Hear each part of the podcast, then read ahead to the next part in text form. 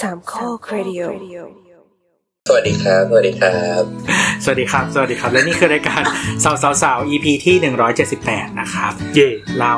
อ่าอัดการวันพฤหัสบดีเนาะที่ 3 ธันวาคม ธันวาคม 2 นะครั 5 6 3 ซึ่งเป็นเวลาดึกดื่นแล้วนะครับ ผมสามทุ่มครึ่งนะครับ วันนี้ไม่มีม็อบนะครับ อ่าซึ่งวันนี้เราออกอากาศกันวันที่ 5 ธันวานะครับ 5 ธันวา2 5 6 3 นี่เป็นรายรายการเสาร์เสาร์นะครับ รายการสถาปนิกที่หลังๆจะพูดเรื่องการเมืองบ่อย อ่ะเราเรามาคุยถึงหัวข้อที่เราจะคุยกันวันเสาร์นี้กันดีกว่า ๆ มาครับ เฮ้ย ปีอกเลยสบายใจแล้วกูไม่ต้องพับอย่างเรื่องอ่ะคือเมื่อประมาณวันที่ 22 พฤศจิกายนน่ะ ทุกคนได้ไปร่วมงานลอยกระทงไหม ไม่ได้ไปจ้า ไม่ได้ไป ไม่ อ่ะ ไปทำโลกร้อน เออ มันเป็นงานสร้างขยะอะ ใช่ใช่เราก็ไม่ คือจริง ๆ เทศกาลเนี้ย มันมีความดีงามอย่างเดียวคือนัดเย็ด นี่คือความดีงาม ใช่ เพราะว่ามันเพ เพราะ ราะ ว่า ว่า ค คน น เดินนะ ถ้าเกิด เกิดต้องเกิดเดือนอะไรอ่ะ ต้องเกิดเดือนประมาณแบบสิงหาเนี่ยหรอต้องเป็นผลผลผลิตของเดือนนี้เนี่ยหรอ ใช่ส่วนส่วนมึงอ่ะก็ประมาณมกราเหมือนกัน ก็คือเป็นผ ลผลผลิตของ ประมาณไม่ใช่ไม่ใช่ของมึงอะวาเลนไทน์เออของมึงประมาณวาเลนไทน์ อ่าโอเค เราจะไป เมื่อกี้น้ำอุตส่าห์เปิดมาดีมากเลยนะ อ่ะอ่ะอ่ะน้ำต่อน้ำต่อ ไม่คือน้ำกำลังนั่งนึกอยู่ว่าเฮ้ยปกติเขานับอายุคันเนี่ยหลังคือวันไหน วันที่วัน ปฏิ ที่ ทินที่ไง บวกไปบวกไปเก้าเดือนอ่ะ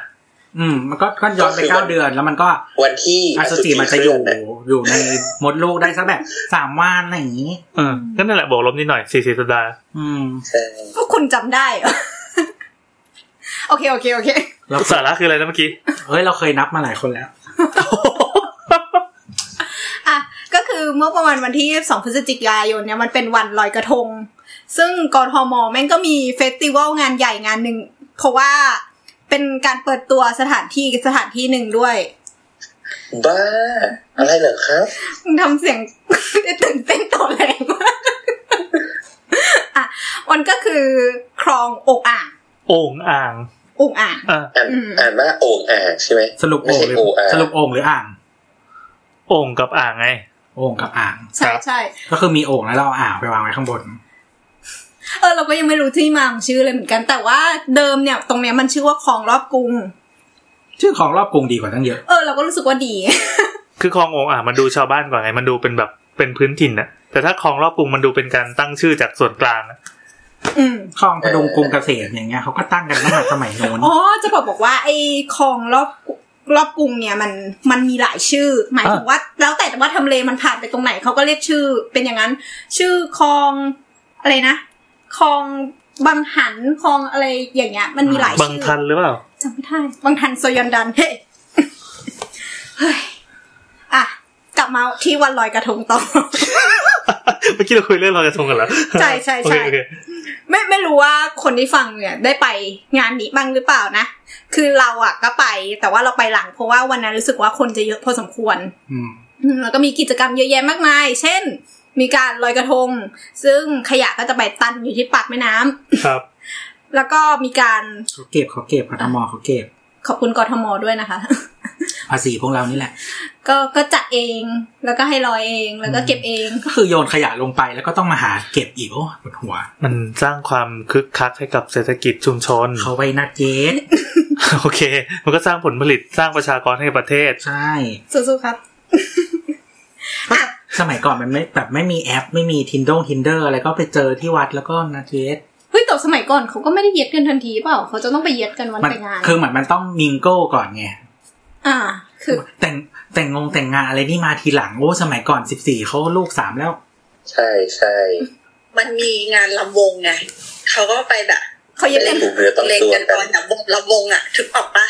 ใช่ได้ถูกเนื้อต้องตัวกัน เออ บ้า จุกอาจิกอาจิกอาจิกแล้วเขาก็ค่อยไปนับเย คุณทำหูหมดศรัทธาเลย ครับผม กลับมาที่งานลอยกระทงต่อ พยายามดีกว่า ก็คืองานพายเรือคอยัก ขยักขยัก ขยัก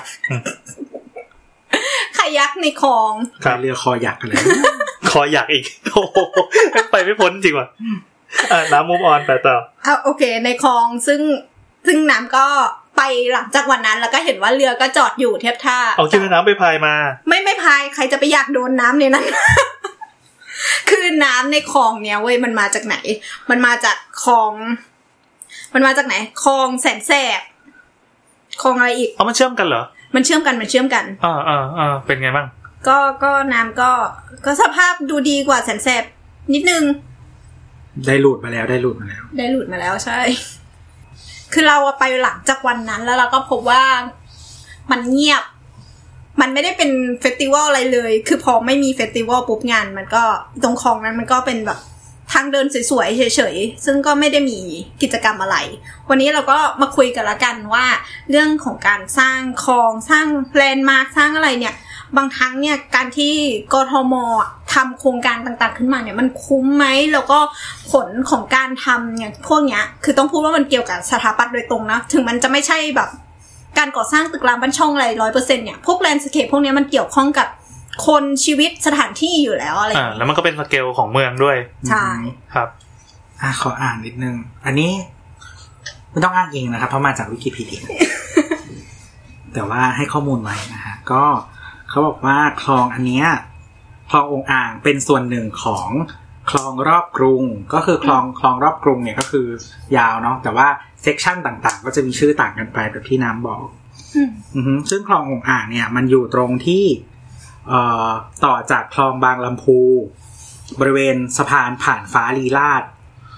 เดี๋ยวเดี๋ยวขอนึกตามแป๊บหนึ่งสะพานผ่านฟ้าอ๋อตรงนู้นตรงใกล้ๆลาดดำเนิน ครับ อ่า ผม โอเค ผ่านฟ้า แล้วมันก็ยิงยาวมา ใช่ ยิงยาว อันนี้ถ้าคน ผ่าน กรุง จะผ่านฟ้ามันจะมีสะพานชื่อผ่านพิภพลีลา อ่ะ ด คนกรุงเทพน่าจะพอจะนึกออกถ้าคนต่างจังหวัดก็ลองเปิดเปิด Google แบบ Google ดูแล้วกั Street น View อืมอืมลองดูแล้วกัน มันจะมีอ่าแยกผ่านฟ้า ซึ่งมันมันมันจะแยกเป็นสามสี่กิ่งอะแถวลาดดำเนินเลยอะไรเงี้ยลอง อืม ลองค้นดูนะอนุสาวรีย์ประชาธิปไตยแถวนั้นนะแล้วจะมีคลองอยู่อันที่อยู่ใกล้ๆแล้วก็วิ่งรอบมา จะเป็นเหมือนเป็นเข็มขัดที่วาดเส้นเป็นเป็นวงกลม ไปทะลุอีกฝั่งหนึ่งของแม่น้ำเจ้าพระยา ใช่ เอออ่ะโอเคแล้วไงต่อ ก็อันเนี้ยเขาจะบอกว่าเอ่อปลายคลองออกแม่น้ำเจ้าพระยา ใกล้วัดบอพิษพิมุกวรวิหาร อือฮึ วันนี้มีชื่อเล่นไหมอ่ะ อืมไม่ไม่แน่ใจไม่เคยได้ยินชื่อวัด เอ เล อย นะฮะแล้วก็เป็นเส้นเขตแบ่งเอ่อระหว่างเขตพระนครกับเขตสัมพันธวงศ์นะครับ อืม วัดบอพิษพิมุกวรวิหาร เดิมชื่อว่าวัดเชิงเลน หรือวัดตีนเลน อืม อืมนะจ๊ะ แสดงว่ามีเลนเยอะมาก่อน อืมก็แถวนี้ก็น่าจะเป็นดินแบบ ดินโครน เออ นี่แหละนี่แหละ แล้วก็ เออเขาบอกว่าคลองนี้เป็นคลองโขด อ่า ในสมัยรอหนึ่ง อฮึ อือฮึ เพื่อเชื่อมแม่น้ำเจ้าพระยาอะไรต่ออะไรต่าง คือละเอ่อกรุงพระนครเนี่ย ตั้งประมาณปีสองพันสามสองสามสองห้า อ่ารัตนโกสินทร์นะครับ ใช่ ๆ รัชนโกสินทร์ศกหนึ่งวะ อืมแล้วก็เดิมเนี่ยตัวเขตพระนครเนี่ยจะมีคลองที่ตัดอยู่ข้างในข้างในข้างในเขตพระนครอยู่แล้วอะ่ะ คือ คือมันเป็นพื้นที่ลุ่ม อืม ก็คือมันก็จะมีคลองธรรมชาติอยู่บางส่วน ใช่ แล้วก็เขาก็เอ่อใช้คลองธรรมชาติแล้วมันยังไม่ไม่พอไม่พอใจอยากจะมีเพิ่มอีก อืม เพราะว่าการโดยสารเมื่อก่อนคมนาค ผ เป็ ม น ก็ เป็นแหล่ง ใช้ สัญ เรือ จรหลักก็คืออา สังเกตก็คือว่าบ้านหันหน้าไปหาคลองหรือแม่น้ำ อ่า แต่สมัยนี้เราหันหลังให้เนาะ ครับ อืมก็คือเราเหมือนเคยอ่านอยู่บอกว่าเออรัชกาลที่สี่อะไรอย่างเงี้ย เวลาเขาจะประพาสออกทางฝั่งแม่น้ำอ่ะบางทีก็ขี้เกียจไปทางคลองคูเมืองเดิม ซึ่งมันจะแบบพอเป็นกษัตริย์อะเวลาเดินทางอ่ะมันจะมีพระราชพิธีเยอะแยะมากมาย บางที อืม ก็แบบอยากไปเร็วๆอ่ะ มีกว่าจะรอบริการด เออก ว่าจะอะไร บางทีเขาก็ ขบวนเสด็จ ใช้ คลองรอบกรุงเนี้ยแล้วก็ออกฝั่งแม่น้ำอีกฝั่งนั้น อ๋อ ตัดออกอีกอืมคนละฝั่งกันครับ ก็คือเป็นทางลัดเนาะเหมือนเหมือนแบบ ซอยที่มันเชื่อมถึงกันลัดนู่นออกนู่นออกนี่ อืมอืม ใช่ แล้วก็คือตอนสมัยตั้งพระนครเนี่ย ตรงฝั่งพระนครเนี่ยก็เป็นเป็นฝั่งของของเราเรียกใช่ว่าอะไรบรมวงศานุวงศ์ ก็คืออยู่ใกล้พระบรมมหาราชวัง ใช่ก็คือจะอยู่ทางฝั่งซ้ายส่วนฝั่งตะวันออกทั้งหมด อืม ส่วนฝั่งตะวันตกเนี่ย ส่วนใหญ่ก็จะให้เป็นขุนนางชั้นล่าง หรือว่าอย่างเอ่อเขต เขตสัมพันธวงศ์พวกเนี้ย เยเยาวราช ให้คนเจ๊กอยู่ เออให้คนเจ็กคนมอนอยู่ ก็จะมีตลาดของคนจีน ก็สมัยนั้นคนต่างชาติก็คือถือว่าชั้นต่ำกว่า อื คน ม คนคนพื้นถิ่นอะไรอย่างนี้เนาะ คื ก็ อ ให้เทียบว่าเหมือนเป็นแรงงานต่างด้าวแล้วกัน อืม ใช่ เป็นยุคนั้น แต่ก็แต่ก็เข้าใจอย่างก็คือสเกลของคนสมัยก่อนน่ะ หมายถึงวิธีการเดินทางหรืออะไรพวกเนี้ย มันมัน ระยะเดิน เออระยะเดินเนี่ยมันจะสั้น คือมันไม่ใช่รถที่เรานับเป็นกิโลอย่างสมัยนี้แล้ว เราจะรู้สึกว่าการเดินไปเขตหนึ่งจากเขตหนึ่งในฝั่งพระนครเนี่ยมันใกล้ เพราะว่ามันคือการเดินอย่างเดียว แต่ว่าสมัยเนี้ยมันก็มีรถไฟฟ้ามีอะไรมันก็ทำให้ทุกอย่างอ่ะมันดูใกล้ไปหมด แล้วเราจะรู้สึกว่า เฮ้ย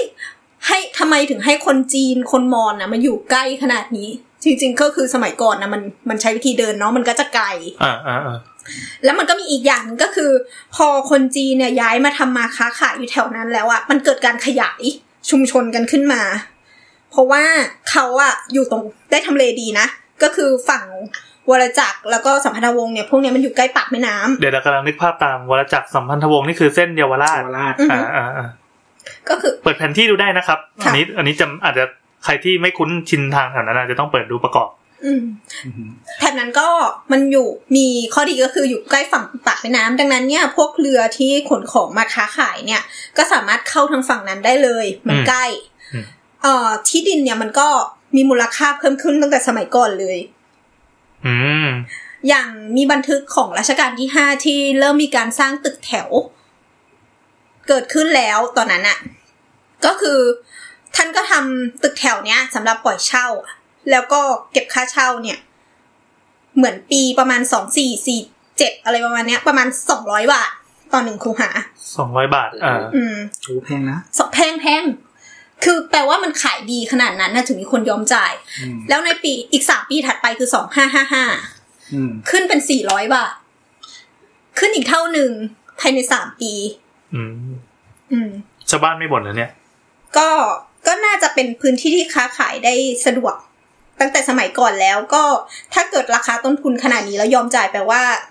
กำไรเยอะกว่านั้น แต่กำไรเยอะ เออซึ่ง อ่า ตอนเนี้ยถ้าเกิดมีโอกาสได้ไปเดินฝั่งนี้ ทางเส้นถนนอะไรนะ ถนน ถนนจักรเพชร อ่า อืม ก็จะเห็นว่า จั มัน กรวาด ไม่รู้อะถนนมหาชัย จักรเพชรจักรวรรดิแถวนั้น จั อ่ะ กรเพชร อ่าอ่าอ่า อ่าแล้วก็อยู่มันขนานกับถนนจักรวาด ใช่ใช่ เออย่านนั้นถ้าเป็นชื่อชื่อที่คุณคุณก็แบบเออเจริญกรุงเยาวราชจะคู่กัน แล้วก็มีสะพานแถวสะพานพุทธสะพานพระปกเกล้านั่นแหละครับ ที่มีคนไปถ่ายเอ็มวีกันบ่อยๆเออถนนมหาราช มันจะอยู่ฝั่งนี้ เออเออตั้งแต่แบบไล่ตั้งแต่หลังท่าเตียนเป็นต้นไป อือฮึ อือฮึ ก็ตรงนั้นก็อาจจะมีอาคารที่ถูกสร้างในสมัยรัชกาลที่ห้าให้เราเห็นอยู่ อ๋อ หน้าตามันเป็นไงอ่ะ มันจะเป็นประมาณตึกสองชั้น อ่า จะไม่เกินนี้สองชั้น อ่า แล้วก็จะมีความชิโนโปรตุกีสอยู่ สไตล์ตึกจีน เขาเรียกว่าเก่งจีนป่ะแบบเนี้ยเอ๊ะเขาเรียกใช่ไหม ไม่ใช่ไม่ใช่ มัน ตึก จะเป็น ฝรั่งช่างเจ๊กป่ะ โคลเนน โคลเนียล อืม อ่าอ่าอ่าอ่าเออคือเราเราเคยได้ยินสไตล์เนี้ยตั้งแต่ตอนต้นรัตนโกสินทร์เนี่ย อืม แล้วก็ลามมาก็น่าจะเป็นแบบช่างจีนเป็นตระกูลตระกูลเดียวกัน แล้วก็ส่งต่อส่งต่อกันมา จริง ๆ อิทธิพลมันมาจากสิงคโปร์ อ๋อ กับปีนัง เออเออเห็นเห็นเป็นอย่างนี้กันหมดเลย ใช่ ซึ่งลักษณะของตึกแถวในสมัยนั้นก็คือ จะเป็นตึกที่อยู่ตามแนวถนน อ่า คือตอนนั้นมีการตัดถนนแล้ว แต่ว่าถนนอาจจะมีไม่หลายสาย เพราะว่าคนที่ใช้รถมันยังน้อยอยู่ จนกระทั่งแบบรัชกาลที่ห้าถึงมีรถรางเนี่ย คือถนนที่มีสมัยนั้นก็ไม่ได้ให้ใช้รถ อืม เขาก็รถมงรถม้า อือฮึ คนเดินอะไรอย่างนี้ ไม่ได้ ถ้ามี ไม่ เป็นถนนคนเดินมานานแล้วเนี่ยนะ อืม ใช่ถนนคนเดินที่มีมาก่อนรถยนต์ แต่แต่แต่แต่ว่าต้องหลบให้รถนะ ถ้าไปสถานี MRT เอ่อสถานีสามยอดเนี่ย มันก็จะมีพวกนิทรรศการให้เราอ่านอยู่นะ ตามสถานีตามเสาอะไรเงี้ยไปดูได้ อืม เราเห็นแต่ป้ายโฆษณา อ๋อ อันนี้มีมีมีนิดหน่อยมีสตอรี่การสร้าง การสร้างสถานี อ๋อ ตอนขุดตึกขึ้นมาแล้วเจออะไรมั่งก็ จะเห็นภาพนิดนึง ว่า เออไอถนนเส้นเนี้ยเมื่อก่อนอะมันเป็นยังไง อ่ะ กลับมาที่ตึกแถว ตึกแถวลักษณะของชิโนโปรตุกิสก็คือจะจะเรียงตัวตามแนวถนน แล้วก็มีทางเดินด้านหน้า แล้วลักษณะการใช้งานก็คือ มีกิจการร้านเนี่ยอยู่ข้างล่าง บาง ข้าง ที่ ข้างล่างหมายถึงชั้นหนึ่ง ชั้น ใช่ไหม หนึ่งชั้นหนึ่ง อ่าอ่าโอเค อืม เหมือนอาคารพาณิชย์ทุกวันนี้ ใช่ใช่เหมือนอาคารพาณิชย์แต่แต่ว่าเดี๋ยวมันจะมีหนังมีอันเนี้ยยังไม่ชัวร์นะ ก็คือมีหนังสือที่แยกวิธีการใช้งานของตึกอาคารพาณิชย์อยู่ว่าลักษณะมันจะไม่เหมือนกันบางทีเขาก็ไม่ได้มีที่อยู่นะอะไร อ๋ออย่างเงี้ยอ๋ออ๋อ อืม ยังไงบ้าง แต่อันเนี้ยก็คือมันก็เป็นเป็นตึกที่ทำให้ ให้มันมีธุรกิจในเส้นถนนเส้นนั้นขึ้นมา อือฮึ อืม เราเดาว่าถ้าทุกวันนี้ย่านพวกสีลมสาทรอะไรเป็นย่านธุรกิจใช่ป่ะ อืม ถ้าเป็นยุคนั้นก็จะเป็นเวิร์กนี่แทน ใช่ เออเออ จริงๆมันก็มูฟมาเรื่อยๆเนาะ ค่อยๆไหลขยับที่มาเนาะ ใช่ใช่ใช่ ก็จะมีแบบอะไรวะ เหมือนก่อนที่จะมีสีลมมีสยามอะไรอย่างเงี้ย มันจะมีตรงวังอะไรนะ สักวังหนึ่งอะจำไม่ วัง ได้ บุรพา เออ ใช่ที่เป็นย่านการค้า อืมอือืม ม อืม ซึ่งมองบุรพาก็เนี่ย ตรงนี้แหละ อืม อ่ะมาต่อครับ ซึ่งไอ้ตรงคลองคลองรอบกรุงตัวเนี้ย มันก็ถูกใช้งานในฐานะเอ่อเส้นทางการขนส่งตั้งแต่ในยุคนั้นแล้ว อืม เขาบอกว่าที่ชื่อคลององอ่าง เพราะว่าเคยเป็นแหล่งค้าขายเครื่องดินเผาของชาวมอญและชาวจีน อืม เป็นชื่อที่เรียกแตกต่างกันมาตั้งแต่สมัย นั้นไม่สามารถค้นหาหลักฐานได้ ก็คือมันจะจะมีคลองเช่น คลองสะพานหัน ตรงบริเวณวัดเชิงเลน คลองวัดเอ่อคลองคลองสะพานตรงสะพานหันเรียกคลองสะพานหัน ตรงวัดเชิงเลนเรียกคลองวัดเชิงเลน แล้วก็ก่อนจะออกเจ้าพระยาเนี่ยเรียกคลององอ่าง เพราะว่าเป็นที่ขายเครื่องดินเผา ไขโอ่งและอ่าง ใช่ไข่องค์และอ่างเนาะก็หาหลักฐานไม่เจอแล้วมันเป็นภาษาแบบปากอะไรอย่างนี้ อืม อ่าอ่า อืมแล้วก็เขาบอกว่าในช่วงเอ่อรัชกาลที่ห้ามีการเรียกคลององค์อ่าง ก็คือมีตีพิมพ์อะไรเงี้ยตอนนั้นมี อืม พรินพรินแล้ว อืมฮึ นะครับ แล้วก็ตอนปีสองห้าสองห้า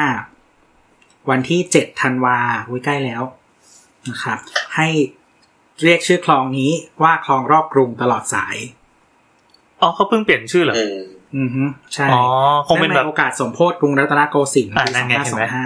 ก็คือพอพอข้างบนรีเนมให้มันดูแบบเป็นเป็นทางการ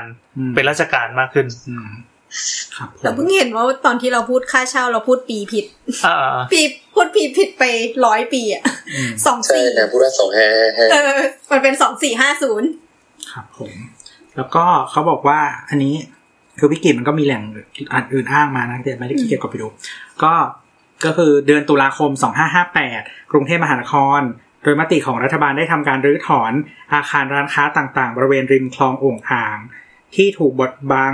ทัศนียภาพมานานกว่า 40 ปี อืม เพื่อทำการปรับภูมิทัศน์ให้เป็นถนนคนเดิน ที่ร่มรื่นรวมถึงมีร้านค้า และมีความสวยงามทางศิลปะ เพื่อให้เป็นแหล่งท่องเที่ยวเชิงประวัติศาสตร์และวัฒนธรรม คล้ายกับคลองชองเยซอนในประเทศเกาหลีใต้ อืม เมื่อแล้วเสร็จจากทางเดินริมคลองจะสามารถมองเห็นสะพานข้ามคลองที่เรียงกัน 5 สะพาน คือสะพานดำรงสถิต หรือสะพานเหล็ก อือฮึ นี่ไม่เคยรู้เลยมีชื่อ เออเพิ่งรู้ว่าเพิ่งรู้ว่าเรียกดำรงสถิตนี่แหละ ไม่ คือสะพานเหล็กอะมันมันมามาตอนช่วงสัมปทานปีสองห้าสองหกอะไรประมาณเนี้ยไม่แน่ไม่แน่ใจนะ คือสองห้าต้นต้น อ๋อ ก็ คือเมื่อก่อนไม่เหล็กเหรอ มันเหล็กเพราะว่า เพราะว่ามันต้องสร้างคอมคอมคลองไง อืม มันมันคือการวางคานเหนือคลองอะแล้วก็วางแผ่นพื้นแล้วก็กลายเป็นร้านค้าแถวนั้นอะ อืม เพื่อในเชิงฟังก์ชันเนาะ ใช่ใช่ในเฟิงฟังก์ชัน อือฮึ แล้วแล้วมันเหมือนไม่แน่ใจว่ามันมาจากสะพานหันด้วยหรือเปล่า เพราะว่าเมื่อก่อนอ่ะ มันจะมีสะสะพานที่ที่เป็นสะพานเหล็ก หมายถึงสะพานที่ใช้เหล็กเป็นโครงสร้าง แล้วใช้ไม้เป็นหน้าหน้าพื้นอ่ะ เออเออเออเป็นฟินิชชิ่งด้วยไม้เงี้ยเหร เอ อ อ ก็คือที่มันชื่อสะพานหัน เพราะว่าไอ้ตัวเนี้ยมันจะต้องเปิดให้เรือผ่าน อ่า เออแต่ แต่ถ้ามันจะมีภาพภาพเก่าๆ ถ้าเกิดว่าใครไปขุดดูมันจะเหมือนเป็นตัวอาคารที่อยู่บนสะพาน แล้วก็ข้างในก็มีขายของขายของอะไรได้ปะ อ๋ออันนั้นรัชกาลที่ห้า เออเอ อัน อ นี้มีภาพอยู่ที่ คล้ายๆ สถานีสั แบบ บ รถอยู่ Tower Bridge อะไรอย่างนี้ปะ เรียนตู้ Tower Bridge ที่ลอนดอน ไม่ไม่ไม่เชิงถ้า Tower Bridge มันจะต้องเป็นอาคารสองฝั่งปะ อืม มันเป็นอาคารสองอัน มันจะไม่ใช่ครับ มันจะมีมันจะมีแล้วมันและที่ยุโรปมันจะมีสะพานอีกแบบหนึ่งอะที่เป็นเหมือนกับว่า ร้านค้าอยู่ข้างบน เอออยู่ข้างบน เรียนโตจากเวนิชไง อืม ก็ลองห้าได้ไปได้ไอเดียมาจากที่นี่ ก็คือมันเป็นสถานแถบเนี้ยมันเป็นร้านค้าอยู่ตั้งแต่สมัยก่อนแล้วใช่ไหมทีเนี้ยท่านก็แบบอยากให้มันมีการค้าขายมากขึ้นเพราะว่าตัวเองจะขายสัมปทานไง อืมอืมอืม ก็เลยก็เลยส่งเสริมในการทำให้เกิดช่องทางที่จะเปิดร้านค้าได้มากขึ้นเนี่ยแหละ อือหือ ซึ่งซึ่งมันก็ทำให้เราในช่วงนั้นนะมันก็เป็นช่วงที่อ่ะตัดถนนเพิ่มขึ้นอีกสิบแปดเส้น มันก็เลยไม่ต้อง ไม่ต้องไม่ต้องสัญจรทางเรือแล้ว ดังนั้นการสร้างสะพานให้มันเป็นสะพานปูนอะ่ะ มันมันสมเหตุสมผลแล้วไง อืม มันไม่จำเป็นจะต้องเป็นสะพานเหล็ก รถเป็นหลักถูกไหม ใช่ใช่ แต่ว่ามันยังเป็นสะพานที่เชื่อมต่อระหว่างพระนครกับชุมชน อีกฝั่งหนึ่ง อือื ชุมชนนอก ใช่ นอกพระนครเนี่ย นอกเขตคลองนอกเขตคลอง อืม ก็เขาบอกว่าสะพานท่าสะพานอ่ะสะพานเหล็กสะพานพานุพันธ์สะพานหัน สะพานบอพิษพิมุก และสะพานโอสถานนท์ อืม แล้วก็แล้วก็ เขาบอกว่าตรงสะพานพระปกเกล้าถัดมามันจะเป็นสะพานพระปกเกล้า เป็นเส้นแบ่งเขตระหว่างเขตพระนครกับสะพานวงศ์แล้วก็ตึ๊ดตึ๊ดปรับปรุงสภาพน้ำในคลองและบูรณะสะพานที่ข้ามคลององค์อ่างทั้งห้าด้วย อืม เดี๋ยวเราจะค่อยๆคุยกันตรงนี้ไปก็แล้วกัน เพราะว่า นี่ก็ไปเดินสำรวจมา ถ้าทุกคนอยากจะไปเที่ยว เราก็ยังสนับสนุนให้ไปเที่ยวอยู่นะ ก็คือ ลงที่สถานี สามยอด แล้วก็เดินข้ามถนนกันมา อ่า ซึ่งพอทุกคนได้เดิน ทุกคนจะรู้ว่าปัญหาแรกที่ทุกคนเจอ จะต้องคืออะไร มันไม่มีต้นไม้ปะ มันไม่ใช่ไม่มีต้นไม้คือมันโอเคที่ไม่มีต้นไม้เพราะระยะมันไม่ได้ร้อนขนาดนั้นเว้ย อ่าฮะ ปัญหาคือการเดินท่องเที่ยวของคลององอ่างริมคลององอ่างเนี่ยมันไม่เชื่อมต่อกัน อย่างที่ตัวบอกเมื่อกี้ว่ามันมีสะพานถึงห้าสะพาน ถ้าสตาร์ทสตาร์ทที่สะพานดำรงสถิต เดินจากสะพานสิ เดี๋ยวขออีกทีดำรงสถิตคือสะพานเหล็ก สะพานเหล็ อ่าก โอเค สตาร์ทที่สะพานเหล็ก อ่า คุณจะต้องเดินข้ามถนนถึงสามครั้ง เพื่อไปสถานสุดท้ายที่โอซา อ๋อ ก้า โอเค เก็ตละเก็ตละเออเออเออ คือไอ้ทางเดินริมคลองเนี้ย มันไม่ได้เป็นทางเดินต่อเนื่องกัน คือในภาพในจินตนาการเราคือ ถึงแม้จะมีถนนข้ามหรืออะไรก็แล้วแต่แต่คนนะสามารถเดินได้อย่างทะลุไปจนถึงปลายแม่น้ำถึงปากแม่น้ำเลยอะไรอย่างงี้ อืม มันควรจะเป็นอย่างนั้น แต่สภาพจริง ๆ แล้วว่าถนนมันค่อนข้างจราจรคับข้างแล้วก็จอแจด้วย อืม เอ่อเวลาเราเดินเดินเรียบสะพานที่เขาปรับปรุงรีโนเวทกลายเป็นอิฐสวยงามเนี่ยนะ อือฮึ พอไปถึงตรงที่สะพานรถยนต์ข้ามปั๊บมันก้มก็ก้มไม่ได้ใช่ไหม ใช่ เออเออ วิธีการของเราก็คือต้องไปเดินข้าม คือเราต้องเดิน ใช่ เดินขึ้นคอสะพานไปอีกทีหนึง ใช่ แล้วก็ข้ามถนนรถยนต์ไป แล้วก็ ใช่ ถึงลงไปข้างล่างอีกทีหนึงเออมันก็สะดุดสะดุด ซึ่งไม่หนาว อะ่ะ ซึ่งมันมันมันผิดหลักการเดินสัญจรที่มันเป็นทางคนเดินอะ่ะ อ่าอ่าอ่า อืม มันทำให้การท่องเที่ยวเนี่ยไม่ต่อเนื่องละหนึ่ง ถ้าสมมติคือวันเราไม่ได้ไปวันที่เขาลอยกระทงกันนะ เราไม่รู้ว่ามันมีการปิดสะพานทั้งสามอันนี้ไหม เพราะว่าถ้ามันเปิดเป็นงานใหญ่อะมันก็คงจะต้องปิด คืออันเนี้ยเราไม่ได้ไปใครไปก็เล่าให้ฟังหน่อยก็แล้วกันว่าเขาปิดไหม เราไปหลังจากวันนั้น ประมาณหนึ่งวันก็คือ ไม่ไม่ได้มีเฟสติวัลอะไร อืม ไม่มีร้านค้า ก็เป็นชีวิตปกติ ใช่ ครับ ชีวิตปกติแล้วก็มีคนมาถ่ายรูป เพราะว่ามันมีสตรีทอาร์ตอยู่ อ่า แล้วก็มีแลนด์มาร์กอะไรหลาย ๆ อย่างเช่นฝาท่อ อ่า ฝาท่อจะอยู่ตรงตรงใกล้ๆสะพานหัน มีหลายอัน แต่ อยู่ ว่านี่ นะ คือแบบเหมือนญี่ปุ่นเนี้ยเหรอที่แบบขาท่อแบบมีคาระเนี้ยเหรอ ใช่ใช่ใช่ เขาดีไซน์มาหลายๆ อัน ซึ่งเป็นเอกลักษณ์ของย่านชุมชนในแต่ละจุด อืม สวยสวยสวย สวยสวยสวยส่วนตัวเราเรารู้สึกว่าสวย อ่า แต่ในแต่เราว่าที่ญี่ปุ่นสวยกว่า ก็ไม่ต้องไปเปรียบเทียบดีเราก็เอาเข้ามาใช้แล้วสำหรับคนที่ไม่ได้ไปญี่ปุ่นก็ไปตรงนี้ก็คุ้มแล้วไง คือในญี่ปุ่นอะอย่างที่โอซาก้ามันจะมีชื่อโดโทงบุริใช่ไหม อือฮึ ที่มันมีเหมือนคลองตรงกลางอะจะเป็นย่านการค้า เออ แล้วคือจริง ๆอะมันสามารถเดิน เดินข้างบนหรือเดินข้างล่างก็ได้อะเดินข้างบนก็คือทางเดินที่ติดกับร้านค้าใช่ไหมกับเดินข้างล่างก็คือที่ติดกับคลอง อืม อืม คือสองชั้น ใช่ คือมันมีทางเดินสองสองอัน ซึ่งจะเดินข้างล่างตลอดก็ได้ ตลอดสายหรือเดินข้างบนตลอดสายก็ได้ อืม อืม เราอะจะเล่าว่ามันเป็นดีไซน์ที่ดีเว้ยเพราะว่าโดยปกติแล้วอะไอ้คลองที่คลองเนี้ยมันก็ถูกใช้งานในในสถานะของการเป็นคลองอยู่ คือการการให้เกิดการผันน้ำในในตัวจังหวัดอยู่ใช่ไหมตัวเมืองอยู่ ทีเนี้ยมันจะมีเอ่อน้ำขึ้นน้ำลง แล้วการที่อยู่ใกล้แม่น้ำเจ้าพระยาเนี่ยมันจะมีเอ่อน้ำหนุนด้วยอะไรพวกนี้ คือพวกสองสเต็ปอย่างที่ญี่ปุ่นกับชองเกชอนอะ อืม เขามีสองสเต็ปเหมือนกัน หนึ่งก็คือ ใช่ ให้ทุกคนเดินลงไปใช้งาน ซึ่งไอ้ทางเดินข้างล่างพวกเนี้ยมันจะเป็นทางเดินยาว ก็คือลอดใต้สะพาน อืม อืมคุณไม่ต้องกลมไม่ต้องไม่ต้อง อะไรเงี้ย ข้าม อย่างที่ว่าเมื่อกี้คือปัญหาของเราคือไอ้สะพานรถยนต์มันเตี้ย อืม เออคนก็ไม่สามารถเอาเดินไปแล้วไปเดินลอดได้ต้องข้าม อืม แต่ว่าที่อื่นเนี่ยคือเขายกสะพานขึ้นสูงตั้งตั้ง อืม ตั้งแต่ช่วงดีไซน์ใช่ไหม ใช่ เออคนก็ใช้ใช้คลองได้ในการสัญจรด้วยทางเท้า อืม ก็เลย ก็เลยมีสองสเต็ปก็คือ ถ้าวันไหนคลองของเขาน้ำเยอะ อีทางเดินเนี้ยมันก็คงใช้ไม่ได้หรอก แต่ว่า ไอ้ทางเดินปกติอะที่มันอยู่ชั้นชั้น ชั้น บบ น น มันก็ยังใช้ได้อยู่ อ่า แต่ของเราเนี่ยมันคือมีสเต็ปเดียว เขาเข้าใจไหมคือมันเป็นตลิ่งตลิ่งสอง อืม ระดับ ตลิ่งที่อยู่ใกล้กับน้ำกับตลิ่งที่อยู่ยกขึ้นสูงไปเหนืออ ม เหนือเหนือระดับถนนอีกทีหนึ่ง ซึ่งซึ่งอันเนี้ยเราเรามองว่ามันเป็นปัญหาของการชลประทานของเราที่ไม่ไม่เหมือนเขา คือการชลประทานเราก็คงสู้เขาไม่ได้ระดับหนึ่งอะนะ เราควบคุมน้ำไม่ได้เท่านั้น อืม เดี๋ยวอาจจะควบ เออ คุม ปั ได้ ญหาหนึ่งที่เคยได้ยิน ก็ ก็ ควบ คือ คุมไม่ได้แล้วมีชนรับประทานทำไม ช่วยจานถุย ก็คือเหมือนเหมือนเหมือนไอ้ตรงคลองเนี่ยมันยังแบบขนาบกับตรงคลองแสนแสบอะไรอีกเนี่ยดังนั้นเรื่องระบบน้ำเรื่องอะไรเนี่ยมันก็ยังแบบไม่เคลียร์ดีอะไร อืม ก็คือหมายถึงว่าการที่เอ่อการที่แบบว่าจัดการแค่ประมาณจุดหนึ่งที่มันไม่ได้ยาวเท่าไหร่เนี่ย ทั้งระบบมันยังไม่ไอ้นี่อยู่อ่ะพลอยว่าเลยนะ ถูก พลอยว่าเลย อ๋อ นะ อินเสิร์ตเป็นร่างทรงพี่โอ ค่ะ สิ่งที่พี่โอฝากมาก็คือ จริง ๆ แล้วว่า การใช้คลองธรรมชาติเป็นจุดระบายน้ำของเมืองเนี่ย มันก็เป็นเรื่องปกติของทุกชาตินั่นแหละ อย่างที่เราเป็นท่านกันก่อนหน้านี้ก็คือ ญี่ปุ่นกับเกาหลี ยุคแรกของเขาอ่ะ มันจะเป็นจุดรวมน้ำเสียแบบแบบบ้านเราเนี่ยแหละ ที่ว่าระบายน้ำทิ้งจากบ้านแล้วก็จากระบบอุตสาหกรรมต่าง ๆ มันก็จะลงท่อไปเลย แล้วท่อมันก็จะผันออก คือจากคลองอ่ะ ผันออกลงไปในแม่น้ำแล้วก็ไปที่อื่นๆต่อไป ซึ่งจริงๆแล้วที่ญี่ปุ่นประมาณ 50-60ถึง60 ปีก่อนน่ะ น้ำมันก็เน่าเหมือนกันไม่ต่างจากเรา อ๋อ แต่ สบาย ที ใจ เนี้ ละ ยหลังๆ อ๋อเดี๋ยวเรา ก็ รอ คือ อีก เรา ห้าสิบ ทำไปห้าสิบปีปี เดี๋ยวเรารออีกห้าสิบปี อ่าแล้วทีเนี้ยเหมือนกับว่าหลังๆเขามีการวางระบบระบายน้ำทิ้ง จากการใช้งานใหม่ก็คือเขาทำเป็นระบบท่อใหญ่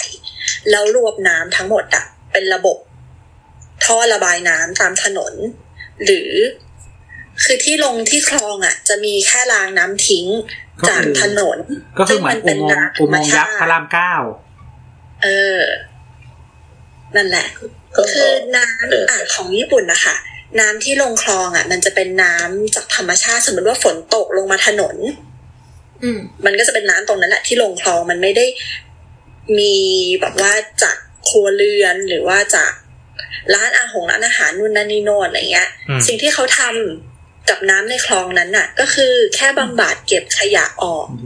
คลองธรรมชาติของเขาอ่ะก็เลยกลับมามีคุณภาพน้ำที่ดี แล้วก็คลองแบบเนี้ยมันหลักๆ ก็คือใช้ระบายน้ำท่วมได้ในตัว คือพี่โอบอกมาว่าแม่น้ำสายใหญ่อ่ะ เขาจะใช้วิธีการเวนคืนที่ดินอ่ะ รวบทั้งสองข้างทางเลย โอ้โห แล้วทำตรงนั้นน่ะ ใช่ อืมอืมอืม ให้เป็นรางรับน้ำขนาดใหญ่ อย่างที่เราเห็นที่เราคุยกันว่ามันเป็นทัดมันเป็นสองสเต็ปถูกไหมคะ ข้างๆริมคลองกับด้านบนที่เป็นร้านคงร้านค้าทางเดินต่าง มันคือที่ของรัฐถูกไหม ๆ ใช่ แล้วไอจุดที่มันเป็นอยู่ข้างๆลำคลองอ่ะ โดยมากเราก็จะเห็นเขาเป็นแบบว่าทางลาดปูปลูกหญ้าต่างๆ นานา ถ้านึกภาพในหนังหรือในอนิเมะน่าจะคิดออกว่ามันเป็นหญ้าๆพงๆ แล้ว อืม พระเอกนางเอกก็มานั่งจุ๊บปุ๊กคุยกันอะไรเงี้ย อ่า ไม่เว้ยมันเป็นที่ต่อยกัน ดูเรื่องอะไรมาวะเนี่ย เราดู ใส่กันเป็นระเบียง ก็เสร็จแล้วก็คือไปกอดกันที่โรงเรียน เราเราดูเรื่องจองจองเกมบู เออ ซึ่งซึ่งพื้นที่ตรงนั้นน่ะ อย่างที่คุณน้ำเมนชั่นเมื่อกี้นี้ คือพอน้ำท่วมปุ๊บ ตรงเนี้ย มันเป็นพื้นที่เก็บกักน้ำได้อย่าง ตีบ็อกเกอร์แล้วมันหาย เออ นั่นแหละ แล้วก็ คืออุ้ยแป๊บหนึ่งนะคะพี่โอส่งอะไรมาเพิ่ม ไม่รู้อ่ะต่อ ร่างทรงจริง ร่างทรงร่างทรง น่ารักม ากฮัลโหลเขาบอกว่าอย่างที่ญี่ปุ่นน่ะทำไมเราเห็นว่าในในรางระบายน้ำของเขาถึงมีปลาคงปลาคาร์ฟน่าลงน่ารักเลยอย่างเงี้ย เพราะว่ามันมีการถ่ายน้ำจากระบบคลองธรรมชาติเข้ามาด้วย แต่ว่าน้ำมันก็ไม่ได้สกสกคือเหมือนกับว่าน้ำจากถนนน่ะมันอาจจะสกปรกแหละ เพราะฉะนั้นมันก็เลยจะต้องมีการเหมือนกับว่าผันน้ำธรรมชาติเข้ามา เพื่อลดความสกปรกของน้ำออกมาด้วยอย่างเงี้ย อ่า แล้วก็ เขาอ่ะต่อก็คือคลองไหลที่เนี่ยเขาเลยทำเป็นจุดท่องเที่ยวเดินเล่นของชุมชนจริง ๆ เพราะว่าพื้นที่ของญี่ปุ่นมันเล็ก มีการแชร์สเปซตรงกลาง มันก็เลยจำเป็นเขาเลยจัดสรรพื้นที่แบบเนี้ย ในทุกๆจุดเลย หลาย ๆ แห่งเราก็จะเห็นว่ามีต้นซากุระสองข้างทาง ก็เป็นการสร้างจุดเด่นของการใช้พื้นที่ อืม นั่นแหละค่ะ ประมาณนี้ นี่คื ที่ อ ส่งมาให้ นี่คือกดไล่ดูรูปรูปในมือถือที่แบบโลเคชันเป็นญี่ปุ่นนะแล้วก็ดูว่ามีเมืองไหนบ้างที่ที่มี ๆ มีอะไรบ้าง ก็อย่างตะกี้โอซาก้าใช่ไหมตรงโดโทงบุริใช่ปะแล้วก็ตะกี้ที่ตะกี้ที่เราโชว์ให้ดูที่มีเป็นแบบต้นไม้ต้นไม้หน่อย ที่มันดูไม่ค่อยเมืองเท่าไหร่นั่นเป็นเกียวโต อืม อืมก็คือที่คือที่โดโทงบุรีก็คือมันมันอยู่ตรงแยกกลางย่านการค้าถัดออกมามันคือตึกสูง แล้วก็แบบร้านค้าใช่ไหม อืม แต่ว่าอย่างที่เกียวโตเนี่ย ไม่จำชื่อโซนไม่ได้ แต่ว่าก็คือคลองจะกว้างกว่าหน่อย แล้วก็เออสเต็ปถัดขึ้นมาก็คือปลูกต้นมงต้นไม้อะไรอย่างเงี้ยแค่ทำทำตะลิ่งเป็นคอนกรีตนะแต่ว่าถัดขึ้นไปอ่ะแล้วสเต็ปถัดขึ้นไปก็จะเป็นต้นไม้เออตรงที่บริเวณติดกับคลองก็จะมีหญ้าบ้างอะไรอย่างเงี้ย ไอ้ระบบนี้เขาคิดเขาทำมานานยังอะ ไม่รู้อ่ะ แล้วก็มีอีกอันหนึ่งที่ตะกี้เปิดดูก็มีอีกที่หนึ่งที่ที่จีฟูก็คือเมืองเอ่อเมืองชื่อทาคายาม่าก็แต่ว่าที่ทาคายาม่านี่คือเป็นเมืองเลย อืม ก็หมายถึงว่าเป็นอยู่ดูในเขตเมืองเลยก็คือไม่ได้ไม่ได้ไม่ได้มีต้น คือหมายถึงว่าไม่ได้เป็นพื้นหญ้าเออแต่ว่าชั้นชั้นที่อยู่ระดับถนนอ่ะ อันเนี้ยจะมีมีก็คือมันเป็นเหมือนเอ่อทางเท้าแล้วก็มีที่นั่งแล้วก็มีแบบปลูกต้นไม้อะไรอย่างเงี้ย อืม คือพอคือพอดีตอนเราไปทาคายาม่ามันเป็นแบบเอ่อหิมะมันมันแข็งหมดอะไรเงี้ยก็ไม่ค่อยเห็นต้นไม้อะไร คือไอ้เรื่องของน้ำเน่าเสียเนี่ย มันก็เป็นปัญหาที่ มันไม่ไม่มีประเทศไหนทำได้ร้อยเปอร์เซ็นอยู่แล้ว ที่จะให้น้ำ มี ที่ เกณฑ์นั่นแหละ น้ำที่ผ่านการบำบัดของแต่ละครัวเรือนหรือแต่ละท้องที่อะมันต้องสะอาดร้อยเปอร์เซ็น อืม ถ้าอย่างเกาหลีเนี่ย ไอ้คำว่าสะอาดร้อยเปอร์เซ็นต์เนี่ยมันมันสำหรับคลองอ่ะสะอาดร้อยเปอร์เซ็นต์มันคือน้ำฝนนะคิดออกปะ เออ มันคือเลเวลน้ำฝนอะซึ่งมันแปลว่าของเสียที่เกิดจาก พวกเขาเรียกอะไรอะ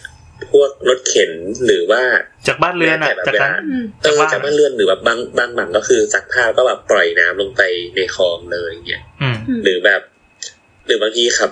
เคยนั่งเรือคลองแสนแสบผ่านก็จะเห็นแบบเตียงเนี่ย ลอยอยู่ก็มีนะ คือ คือเขาทิ้งเตียงไปเลยอะ คืออย่าว่าแต่คนที่ไม่คำนึงถึงสภาพน้ำเลย อีแม่ค้าขายก๋วยเตี๋ยวที่เทลงท่ออะที่มึงเหมือนจะคำนึงแล้วอะแต่ว่าคือเหี้ยเหมือนกัน คือเขาก็ไม่ได้เข้าใจไงว่าสุดท้ายแล้วน้ำพวกเนี้ยมันจะไปไหลลงในคลองสาธารณะที่วนเวียนอยู่ในบ้านเราแล้วเราก็บอกว่าหมิ่นกันเนี่ยแห เขา ละ คิดว่านิดหน่อยไม่เป็นไร ใช่ คือจริง ๆ แล้วอีคลององอ่างเนี่ย ก็ใช้วิธีนี้นะ มีการผันน้ำดีเข้ามาผสมเพื่อเจือจางความสกปรกเพราะว่ามันรับน้ำจากคลองแสนแสบกับคลองคลองข้างๆด้วยอ่ะ คือคืออย่างนี้ต้องมันชอบพอจะมีคอนเซปต์คร่าวๆเกี่ยวกับการทำน้ำให้สะอาด อย่างอย่างหนึ่งหนึ่งในวิธีก็คือการผ่านน้ำสะอาดเข้าไปก็คือเหมือนเจือจางให้มันละลายลง นะ ได้หลุดได้หลุด เอาน้ำดีไล่น้ำเสีย อืม เอาน้ำนี้ได้รับเสียสองก็คือ ไอ้เมื่อก่อนมันจะมีเรียกว่า EF อะไอ้ที่เป็นก้อนๆน่ะแล้วก็โยนลงไปอะ ก็คือน้ำหมักชีวภาพ เออโยนลงไปแล้วก็ให้มันแบบไปทำปฏิกิริยา อ่ะอันนี้ดอกจันไปนะว่ามันมีงานวิจัยมาแล้วว่าไม่เวิร์ก เออแต่ ก็คือแบบต ต อ อน น นั้น มึง คือ หมักก็ ไป เห โย ม็น น ชิบหายอยู่แล้วอะ อืม แล้วก็มีพวกอะไรอีกอะขุดคลองให้มันลึกขึ้น ให้มันตกตะตกตะกอนอยู่ ใช่ ข้าง เพ ล่าง ราะว่า ใช่ เพราะว่าอย่างเกาหลีอะใช้วิธีนี้เลยนะ เพราะว่าน้ำเสียเนี่ย มันจะมีมวลที่หนักกว่าน้ำดี ใช่ก็คือ มั ไปอ มี ยู่ ตะ ข้างล่าง งกตะกอนอะไรอย่างนี้แหละ เออ ก็คือมันผสมอะไรมา ชองเกชอนเนี่ยเขาทำตัวเซกชันที่ให้ดูลักษณะชลประทานเขาว่าน้ำกว่าที่มันจะเป็นลงชองเกชอนเนี่ยมันเป็นยังไง ก็คือมันมีการกรองจากท่อท่อน้ำทิ้งสาธารณะปกติอะกรองมาชั้นหนึ่งแล้วก็กรองอีกชั้นหนึ่งคือสองชั้นกว่าที่น้ำที่จะไหลลงชองเกชอนเนี่ยมันน่ะก็ คื คืออ มีการบำบัดก่อน เออ มีการบำบัดแล้ว จากที่คุณภาพในครัวเรือนของเขาก็ระดับหนึ่งแล้วอะ ใช่แล้วก็มีการก็คือเพิ่มออกซิเจนลงไปในน้ำก็คือทำให้มันเกิดการเคลื่อนไหวตลอดเวลา อืม ก็แบบไออย่างเมื่อก่อนก็ไอพวกอะไรกังหันน้ำปะ ใช้พัฒนานะ เออ เติมออกซิเจน ประมาณ อัน นั้ นั้น นอันนั้นมันเติมออกซิเจน เติมออกซิเจน ก็คือมันน้ำมันจะไม่เน่าไง อืม ใช่ก็คือให้มันน้ำมันเกิด แต่ การเค คื ลื่อ อน ไหว คลองที่บางทีถ้าไม่ถ้าเป็นคลองโขดหรืออะไรแบบเนี้ยหรือว่าเออ มันจะนิ่ง ใช่ส่วนใหญ่มันมักจะนิ่งก็คือแรงน้ำมันไม่เหมือนแม่น้ำ อืม อะไรอย่างนั้น ซึ่งมันก็มีโอกาสที่มันจะเออเน่าเสียหรืออะไรอย่างนี้ได้มากกว่า ใช่ ก็อันนี้ก็เป็นไอเดียคร่าวๆเกี่ยวกับการทำน้ำให้สะอาด แต่แต่ ต่ คือ อเลยครับ แต่คือ แม่ ในความเป็นจริงอ่ะคือกฎหมายที่เกี่ยวกับบ้านเรือนอ่ะ อืม ทั้งคือของคือคือทั้งของคนที่ที่อาศัยอยู่บริเวณทั่ว ๆ ไปกับคนที่อยู่ริมแหล่งน้ำอ่ะ มันก็คือถ้าทำตามกฎหมายทุกคนอ่ะเอ่อ มันก็จะช่วยได้ มันก็ช่วยอยู่แล้วอ่ะ เออ ใช่ ไม่แต่คราวนี้ปัญหาคือ เราเราว่ามีสองอันก็คือหนึ่งคือกฎหมายไม่ถูกบังคับใช้แบบจริงจัง และสองก็คือ คนที่อยู่ในชุมชนเองที่ไม่รู้สึกว่าตัวเองมีส่วนร่วมกับการเป็นเจ้าของแหล่งน้ำอะ อืม อ๋อและสามก็คือก็อาจอาจจะเป็นเรื่องของความไม่สมบูรณ์ของของบ้านอะเช่น เช่น สมมติว่าบ้านบ้านใหม่ๆเดี๋ยวนี้มันก็กำหนดว่า เอ่อน้ำที่ออกจากซิงค์น้ำจะต้องมี บำบัดเออต้อง การดัก พัก ไขมั ผ่อน นเออต้องทำการดักมาแล้ว เออแล้วก็มีแบบต้องไปต่อถังบำบัดน้ำถึงจะปล่อยน้ำสู่ทางทางสาธารณะได้อย่างเงี้ยแต่บ้านที่มันเกิดขึ้นมาก่อนถือว่า บ้านที่มันไม่ได้เป็นถาวรขนาดนั้นนะมันคือกึ่งถาวรอะที่เราปะ อืม มันคือบัสตาร์ดอาร์เคเจอร์ อะเออ คืออะไรครับคืออะไรครับคำใหม่ไม่เคยได้ เขาเรี ยิ ย น กอะไรอ่ะมันเป็นถับสถาปัตย์ที่มันแบบไม่สมบูรณ์อะมันแปลกปลอมอะมันคือ ทำไมมึงแปล คือ ซะแบบอ่ำแหนมจังเลย ก็อย่าให้กูต้องแปลแปลรุนแรงมันดูเราเหยียดไง อ่ะโอเคนั่นแหละ มันก็อาจจะมีเรื่องพวกนี้ เว็บ ซึ่ง ดีไซน์ซัมติงเขาให้เขาเขาใช้คำไทยว่าสถาปัตยกรรมสาร เลว อ๋อโอเค เข้าใจเลย เนี่ยคือก็พยายามหลีกเลี่ยงไง นี่เรามีแหล่งอ้างอิง กูก็รู้ครับเนี่ย แต่กูก็พยายามจะทำให้มันไม่รุนแรงไง อย่ามาทำตัวน่ารัก คอมโพไมซ์เนี่ยกูเกิดใน This is the land of compromise มึง คนนี้พูดนะคะโบท เออ อยู่ต่อไปน้ำหนัก เออคราวเออคราวเนี้ยมัน อันนี้ก็อาจจะเป็นอีกหนึ่งปัญหาก็คือ พอมันพอคนมันไม่มีเงินไปลงทุนส่วนเนี้ย มันก็ถือว่าแบบปล่อยปล่อยไปอย่างนี้หรอกปะ อืม ก็เหมือนคนเวลาแบบ จะจะเรียกว่ายอา ล ก ง แต่ไม่ ทุ มี น ถุงยาง คุณคุณ ก็ปล่อยปล่อยไป ก็ชักว่าวสิวะ คุณคุณ เอออย่าแตกนอกนะครับไม่ดีนะฮะ จะท้อง เอ ได้ อเออแล้วไงต่อ เออ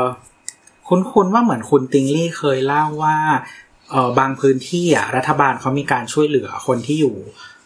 ใกล้ใกล้แหล่งน้ำมั้งป้าถ้าจำไม่ผิดเหมือนเคยคุยตอนแบบน้ำท่วมหรืออะไรสักอย่างอ่ะ ที่แบบว่าซื้อเหมือนพวกถังดักหรืออะไรอย่างนี้มาให้ด้วยอ่ะ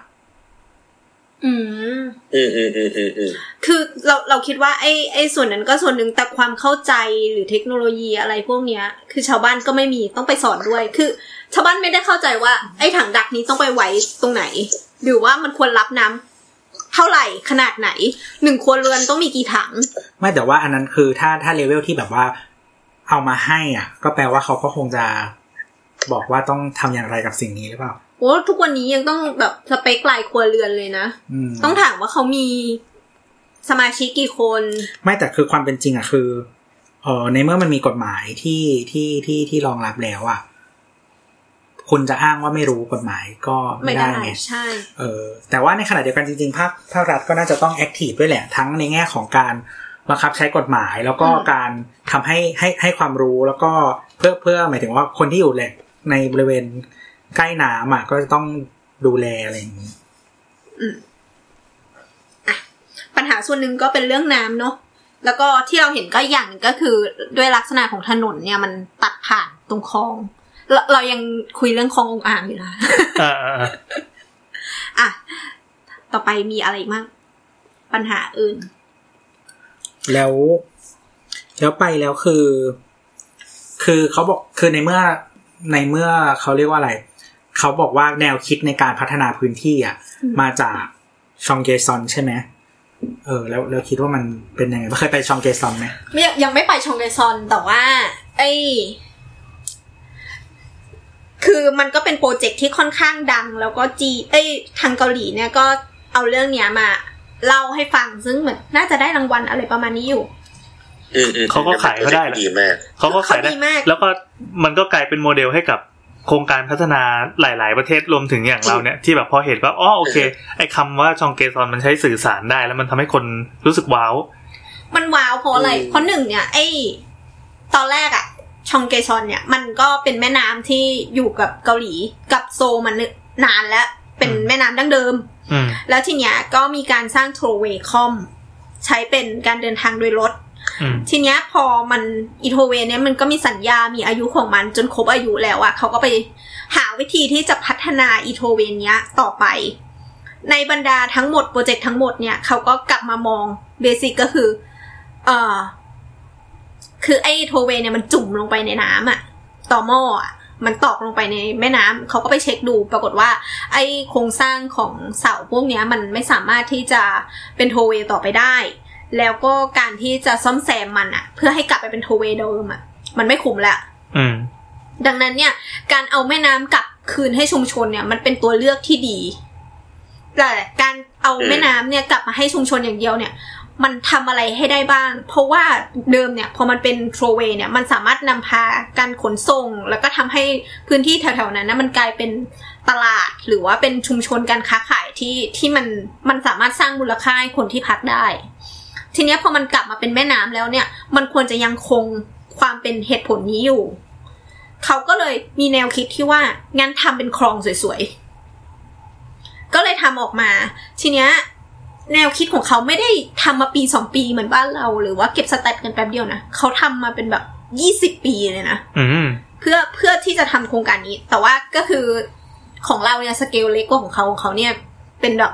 ทั้งแม่น้ำยาว แล้วเขาก็ท เขา ย บ อ อย กว่า ทำ มันยาวประมาณ 8.4 กิโลเมตร อืม นะครับเออมันเขาบอกว่าอยู่เอออยู่ คือมันอยู่บริเวณที่เป็นเมืองในเมืองของโซลเลยแหละ อืม อืม มันใกล้ๆกับไออนุสาวรีย์อ่ะใหญ่ๆอ่ะ จะรู้ไหมเนี่ย อันนี้ก็ไม่เคยไม่เคยไปโซล ลานอ๋อเหรออ่าโอเค กูไป ก็คือ ก็ไปตามแต่เกาหลี คือมันก็จะต่อกับแม่น้ำฮัน ก็คือแม่น้ำฮันก็คือแม่น้ำหลักของของโซลเนาะ อืม เหมือนลำเจ้าพระยาอย่างนี้แหละ อืม นะฮะ แล้วก็เอ่อออกทะเลนะครับ อืม ที่ทะเลเหลือง อืม นั่นแหละ ก็คือตัวตัวอันเนี้ยก็ทำมาเพื่ออ๋อเหมือนเหมือนอันเนี้ยตอนแรกอะมันมีชุมชนที่เป็นแบบเหมือนเป็นตลาดการค้าของเขา เป็นชุมชนเหมือนแออัดแออัดป้าอยู่ตรงนั้นน่ะ เราเราทีเนี้ยเขาก็เลยผลักดันให้การค้าเนี่ยมันไปทางทางกลางนำก็คือย้าย gentrification เกิดขึ้น ใช่ใช่ใช่ มันก็เลย มันก็เลย เฮ้ย มันเป็นโมเดลที่ดีนะ ในการที่จะสร้างตลาดใหม่ เพราะว่าไอ้ตลาดเดิมมันก็ไม่ได้ตายร้อยเปอร์เซ็นต์ไง อืม แต่แต่ของเราอะอย่างไอ้สะพานเหล็กอะมันตายไปแล้ว ก็คือ พอมันหมดสัญญาปุ๊บอะเราก็ลื้อออกเลยไง ไม่ได้ไปพัฒนาอะไร อืม ส่วนหนึ่งมันเป็นเพราะว่าลักษณะ นโยบายของกทมด้วยหนึ่งแล้วก็สองก็คือลักษณะการครอบค ก รอ ท ง มไม่ใช่เจ้าของที่ป้าสะพานเหล็กอ่ะ ไม่ใช่ อืม คือเขาเป็นเจ้าของคลองและพื้นที่รอบคลอง อืม ก็คือ CPB โรงงานนั้น ครับผม ทีเนี้ย พอมันไม่ได้รับการพัฒนาปุ๊บอะมันก็หายไปเนาะตรงฟังก์ชันนี้ เราน้ำไม่เคยไปสะพานเหล็กตอนที่มันยังมีชีวิตชีวานะ เค พี่แอย น ไป เคยไป เค ปะ ยไป เมื่อก่อนก็ไป อืม แต่มันมันไม่ค่อยน่าเดินคือ เออ แต่เรา ถ้ ไม่ไม่ไม่ไม่ไม่ชอบเดินแล้วเราก็รู้สึกว่า มันไม่ปลอดภัย ดูไม่ปลอดภัยอ่ะ อ่าอ่าอ่าเรากลัวไฟไหม้ ถ้าเกิดว่าไฟไหม้ขึ้นมาจะชิบหายมาก แล้วก็มันก็มีช่วงที่เคยไฟไหม้จริงๆนั่นแห ใช่ ละ อืม อ่ะอาจจะมีคนที่ไม่เคยเห็นสะพานเหล็กสะพานเหล็ก สมัยก่อนที่มันเปิดเป็นร้านค้าก็คือ อย่างที่บอกว่ามันเป็นคลองใช่ไหมแล้วก็เอาเหล็กไปวาง เป็นคานแล้วก็วางแผ่นพื้น แล้วก็สร้างเป็น ปูทับคลองไปเลย เออปูทับพองไปเลยแล้วก็เป็นเพิงเพิงๆชั้นเดียวต่อต่อๆกัน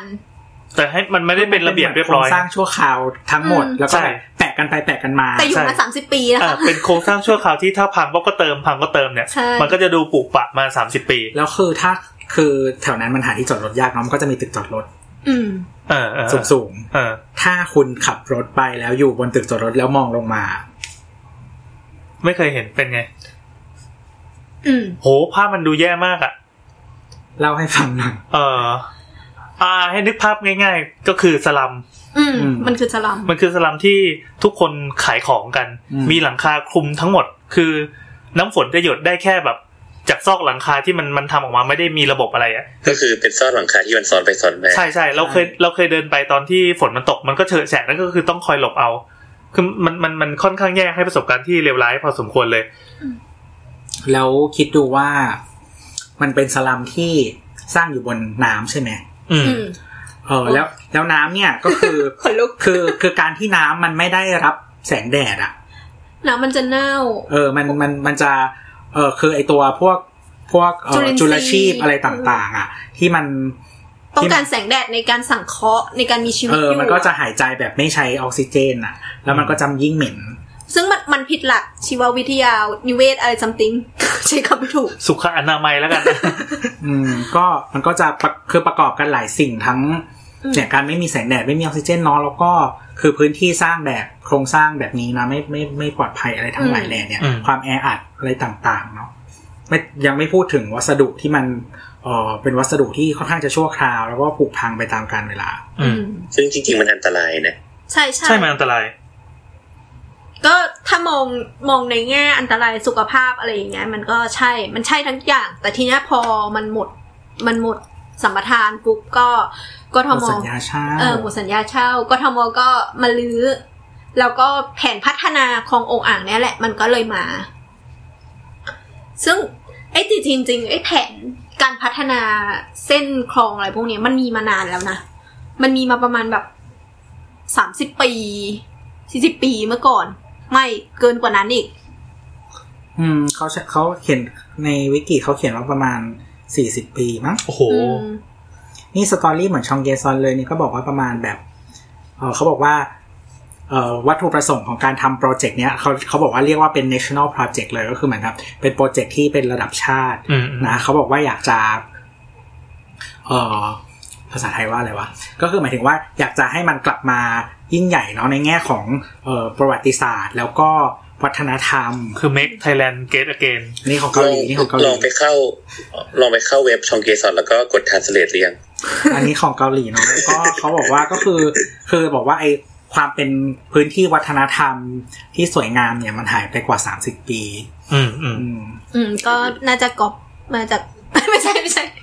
ก็ก็เหมือนของเกาหลีของเกาหลีอย่างที่บอกว่าไอ้ชองเดซอนมันก็เป็นเส้นที่ตัดผ่านโซลอยู่แล้ว มันก็เลยแบบมีประวัติศาสตร์ยาวนานหมายถึงว่า เขามีสะพานหลาย ๆ สะพานที่ตัดข้ามอันเนี้ย ซึ่งมันสร้างมาหลายยุคหลายดีไซน์ด้วยซ้ำอะไรอย่างเงี้ย อืม ไอ้แผนพัฒนาของเขาเนี่ยเขาก็ยังคีปตัวนี้อยู่นะเหมือนของเราของเราก็คีป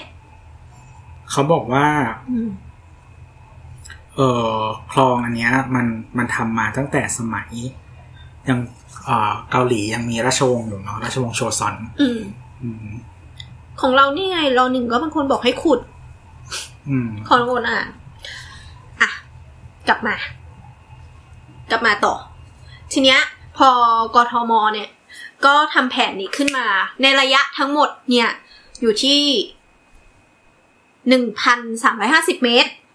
กิโลเดียว เออ แต่แต่ตอนกทมพูดนี่ปัดขึ้นเป็นสองพันเลยนะ แล้วได้ใบเสนอราคาขึ้นเป็นพันห้าเมตร อ่ะ แต่ว่าของจริงไปเดินมาแล้วนับเก้าด้วยพันไม่เกินพันสี่ นะพันสองพันสามเนี่ย เอ้ย มันเอเรอร์เปล่า ก็ก็ก็เข้าใจคือ หมาย เรา ถึง เข้า น้ำอ่ะเนาะ เออใช่เราเราเออเลิกก็ได้วะคือเราเข้าใจในการจะปัดเป็นพันห้าเพราะว่ามันมันต้องเผื่อเผื่อสำหรับการก่อสร้างแบบ อาจจะทำทางข้ามอะไรอย่างนี้หน่อย อืม อืมอ่ะแผนพัฒนาที่จะทำก็คือมีอะไรมั่งก็คือปรับ ปรับเอ่อตัวตะลิง ทั้งสองฝั่งเอ่อปรับปรุงสะพานทำทางเดินแล้วก็เอาสายไฟกับท่อน้ำทิ้งทุกอย่างเนี่ย ลงพื้นให้หมด อ๋อ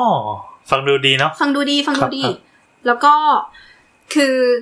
อันนี้ต้องสารภาพว่าพยายามหาโครงสร้างพื้นแล้ว แล้วก็ไม่พบตัวที่มันเป็นแบบนะ แต่พบตัวที่เป็นทีดีที่เขานำมาเปิดให้ดูอะ เออเออดูพรีเซนต์ อืมก็ก็คือ ก็จะเหมือนอย่างที่เราเคยเล่าให้ฟังอีพีก่อนว่าเออของเราเนี่ยจะทำวิธีก็คือเป็นบล็อก แล้วก็ร้อยท่อร้อยสายลงไปก็แยกกัน ก็ใช้วิธีนั้นอยู่ ซึ่งวันที่ อืม น้ำไปอะวันนั้นก็ พอดีเหมือนเขาทำท่ออยู่แล้วก็เลยไปมุดมุดท่อดูก็เห็นว่า เออน้ำจากตะลิ่งเนี่ยมันเข้ามาอยู่ แต่แต่เข้าใจว่า เข้าใจ หมายความว่าท่อตรงไหน ท่อที่พื้น เป็นเป็นมุดท่อที่พื้นดูมา อืม เฮ้ยมีท่อเหรอ คือคือท่อมันไว้ทำไมนะ มันมันมีท่อหลายอย่าง มันมีท่อน้ำทิ้ง ท่อร้อยสาย เออท่อร้อยสาย น้ำง ที่อยู่ใต้พื้นน่ะเหรอ อือฮึ อันนี้คือท่อเปิดเหรอ ไม่เปิดไม่เปิด พอดีเขาเขาซ่อมอยู่แล้วก็เปิด อ๋ออี อีฝาท่อเหล็กนั้นขึ้นมาก็เลยไปมุดดู อืม นี่คุณไปมุดของราชการ เฮ้ย ดูได้ดิ ผมเป็นประชาชน แต่ผมยังไม่ได้ด่ากทมเลยนะว่าหน้าเว็บมึงไม่มีความรู้อะไรให้กูเลย พูดเล่นน่ะ แล้วเว็บสำนักทรัพย์สินมีไหม ไม่ไม่เอา อะในในบริบทของการเป็นการพัฒนามันก็ประมาณเนี้ยเลยนะ อ่ะแล้วสรุปว่านามคิดว่า เทียบกับชองเกซอนเป็นยังไง อ่ะเดี๋ยวยังไม่ถึง ยังไม่ถึงจุดนั้น เดี๋ยวจะขมวดไปตรงนั้นแล้วเดี๋ยวจะเจ็บปวด อ่ะ อันนี้อันนี้เราให้ดู อ่ะ อธิบายด้วย อธิบายด้วย คือยังไงเขาให้ดูอะไร ส่งไปในแชทแล้วเดี๋ยวให้ เดี๋ยพี่อ่านวเดี๋ยวเราเล่าให้ฟังไว้ให้ฟัง อืม ก็คือไอ้ลักษณะตะลิ่งของเราอะมันเป็นตะลิ่งกันน้ำนะ มันจะไม่ไม่เป็นตะลิ่งแนวกรวยเหมือนประเทศอื่นๆเขาเพราะว่า จืดเนี่ยกลัวไปเลยวะ อ่า หมายความว่ากำแพงที่ใช้กันน้ำอ่ะ ไม่ได้ลาดเอียง เป็นแบบ อืม เป็นเหมือน ใช่ใช่ เออเหมือนคลองเอียงๆอ่ะ ของเราคือตัดตรงมาเลย 90 องศา แล้ว เรา ก็ แปลภาษาน้ำให้ ถูกต้องน้ำเขา ค่ะ น้ำพูดพูดพูดเยอรมันต่อไป แล้วตรงเนี้ยก็คือน้ำเสีย แล้วก็แบบเป็นเหมือนใด ๆ อ่ะ ตรงไหนตรงไหนคือน้ำเสีย ฝั่งนี้ด้านหลังด้านหลัง อ๋อโอเค แห่งกันน้ำ นึกภาพว่ามันมีกำแพงหนึ่งอันใช่ไหม แล้วก็ อืม ข้างหลังเขาก็จัดโซนไว้ให้อ่ะโซนเนี้ยน้ำเสียจงเดินหลังกำแพงนี้ อืม อ่า แล้วก็จะมีไอตัวบล็อกที่เป็นกั้นอีกห้องหนึ่งเพื่อจะเป็นเอ่อน้ำดี ไฟ โทรศัพท์พวก ข้างใต้ เนี้ย ก็จะมีงานระบบมากมายที่เรียบไปกับคลองแล้วกัน อืม ให้นึกภาพเหมือนบ่อปลาคาร์ฟอะที่เราเดินเหมือนเป็นแผ่นเรียบๆใช่ไหมแต่ถ้าเปิดดูข้างล่างโอ้โห มีท่อ ท่อบำบัดท่อน้ำดีท่อน้ำเสียทิ้งขี้ท่ออะไรเงี้ย ซึ่งอย่าลืมนะว่าถัดจากตรงเนี้ยไปอ่ะมันคือบ้านคน อ่าใช่ ก็คือพื้นถนนที่มันเซตแบ็กจากคลองเนี่ย อือหือ ข้างล่างเป็นงานระบบทั้งหมด แล้วถัดจากนั้นก็เป็นตัวอาคารและอาคารพาณิชย์ที่ว่าเมื่อกี้ เออ ถูกถูก มันคือคือ คุณตั้งภาษาเข้าไปอ่ะ คือเราอ่ะ เราไปเดินตามเมียไปพาหุรัตบ่อย แล้วก็เอาปล่อยเมียไปดูเสื้อผ้าไปดูของดูวัตถุดิบอะไรเราก็บางทีก็ไปนั่งวาดรูปที่นั่น ๆอืม เออช่วงที่เขากำลังสร้างรถขุดกำลังโป๊กโป๊กโป๊กเนี่ย ม ไปอยู่ตั้งแต่คลองโอ่งอ่างยังยังมีแค่โอ่งอ่ะ อืม เออ โดน ยังเป็น กัด เวอร์ หรอ ยังตั้งแต่เป็นเวอร์ชั่นเดิมอะเออตั้งแต่เป็นเวอร์ชันเดิม ก็เป็นไงกลิ่นโอเคไหม แต่วันที่น้ำไปอะคือกลิ่นไม่แย่นะ กลิ่นไม่แย่กลิ่นไม่แย่ เออกลิ่นไม่แย่ เพราะ กลิ่น ว่า ไม่แย่แปลว่ามีกลิ่น นิดนึง ไม่ไม่ก็ก็ต้องเข้าใจว่าเนื่องจากคลองมันเป็นน้ำนิ่งอ่ะแล้วมันไม่ได้ไหลตามธรรมชาติอะมันไม่ได้เป็นน้ำจากภูเขาหิมะแบบญี่ปุ่นอะไรเงี้ยเราเราจะแบบอาศัยความหอมสะอาดมีปลาคาร์ฟวิ่งมันก็ไม่ใช่ อันนี้มันเป็นคลองที่ถูกขุดขึ้นมาดังนั้น มันไม่ได้พอมันไม่ไหลตามธรรมชาติเออ แล้วมันมีประตูน้ำ ท่อ ด้วย ระบายน้ำยังมีปลาเลย ไม่หมายความว่า คลองมันมันถูกใช้เป็นฟังก์ชันในการระบายน้ำทิ้ง อ่า จากบ้านคนมานาน ครับผม เออ ครับผม เออจะบอกว่า อุโมงค์ยักษ์พระราม เก้า การมีประตูน้ำเนี่ยมันมีข้อดีข้อเสียด้วยนะ การมีประตูน้ำเนี่ยหนึ่งก็คือมันควบคุมระดับน้ำของแต่ละที่ได้ อือหือ แต่ข้อเสียของมันก็คือมันทำลายความเป็นธรรมชาติของการไหลของน้ำอยู่เหมือนกัน อ่าถูกถูก อืมดังนั้นเนี่ยไอ้น้ำตัวเนี้ยจะไปคาดหวังว่าน้ำมันจะพัดเรือไปอะไรเงี้ยก็เป็นไปไม่ค่อยได้ก็ใช้พลังงานในการพายนิดนึง แต่คืออันนี้สงสัยนิดนึงอ่ะไอไอพายเรือในคลองอ่ะ มันเป็น กิจกรรมที่มาจากไหน เออมันเข้ากันเหรอวะ คือเราก็ไม่รู้เหมือนกันเว้ยว่าใครให้ไอเดีย คือไอ ไอ้ชองเกชอนเนี่ยเราเข้าใจอยู่ว่ามันมีส่วนที่คล้าย แต่ว่ามันก็มีสิ่งที่กทมทำไม่ถึงอยู่ อย่างน้อยๆ ก็คือการศึกษาบริบทของชุมชนที่อยู่ใกล้ๆ แลนสเคปมันไม่ถึงเลยดูรูปก็รู้ เรื่องนี้เราต้องพูดนะ เพราะว่ามันเกี่ยว ก็คืออย่างชองเดชอนเนี่ย อย่างที่บอกว่ามันมีชุมชนที่อยู่ใกล้ๆ ที่เขาใช้เวลาระยะเวลาในการทำนานเนี่ย ส่วนหนึ่งมันเป็นเรื่องของการเวียนคืน เพราะว่า เอ่อไอระยะทาง 8-9 กิโลของเขาเนี่ย มันจะต้องไปซื้อเวียนคืนทั้งหมดอะ่ะ มันไม่ได้ มันเป็นไปไม่ได้ แล้วการที่จะไปติดต่อซื้ออย่างเดียวอะ่ะ มันก็ทำให้ เราก็ไม่มีเงินขนาดนั้น เออ มันไม่มีเงิน โครงการมันช้า แต่ละคนมันก็เรื่องมากอะไรอย่างเงี้ย แล้วที่แถวนั้นแพงชิบหายด้วยอ่ะ อืม ใช่ใช่ เหมือนกันเล เอ้ย ย ตรงนั้นเป็นกรรมสิทธิ์ของเจ้าของตรงนั้นเหรอ มันเป็นเอกชนอยู่นะ หมายถึงของไทยใช่ไหม ใช่หมายถึงว่าพื้นที่รอบๆตรงนั้นน่ะก็คือทุกคนเป็นเจ้าของที่ของตัวเอง ก็มี เหรอวะ ใช่ ไม่รู้ ใช่ ไม่รู้อ่ะ อันนี้อันนี้ไม่ทราบ ไม่ทราบเหมือนกัน ถ้าถ้าตรงส่วนที่เป็นบ้านนะ อืม อ่ะ ทีเนี้ย อืม วิธีของเกาหลีอ่ะก็คือเขาทำประชาพิจารณ์เพื่อให้ชุมชนเนี่ยเข้ามามีส่วนร่วมในการก่อสร้าง โอเค แบบที่พูดคุยกันอย่างชัดเจน หมายถึงว่า เขาจะมาพัฒนาตรงนี้เพื่อให้เกิดอะไร แล้วคุณจะได้อะไรกลับไป อืมอืมอืม สิ่งที่คุณจะเสียคืออะไร คือการยอมให้เกิดการก่อสร้างในเขตชุมชนขึ้นมา แต่ว่าสิ่งที่คุณจะได้เมื่อทุกอย่างเสร็จแล้ว ตรงเนี้ยจะกลับไปเป็นศูนย์การค้าเหมือนเดิมที่ดีกว่าด้วย แล้วคุณก็ได้สวนสาธารณะริมน้ำซึ่งมันมันเคลียร์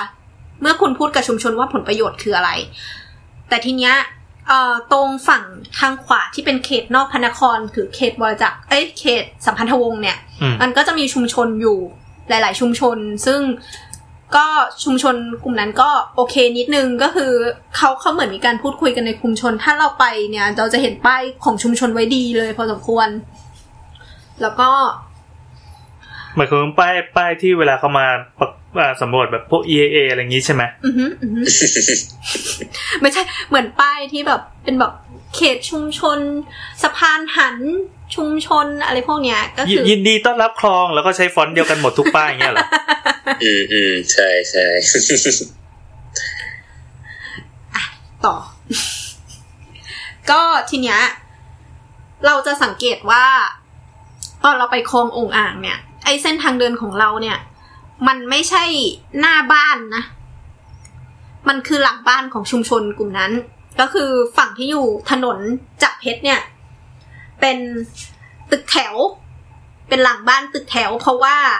ตึกแถวหันไปที่ถนน อ่ะงงไหมงงไหมมีคลอง มีทางเดินเท้าอย่างที่ว่ารีโนเวทเสร็จเรียบร้อยสวยงาม อือฮึ แล้วถัดไปอ่ะก็เป็นอาคารพาณิชย์แต่เป็นตูดของอาคารพาณิชย์ที่เขาใช้เป็น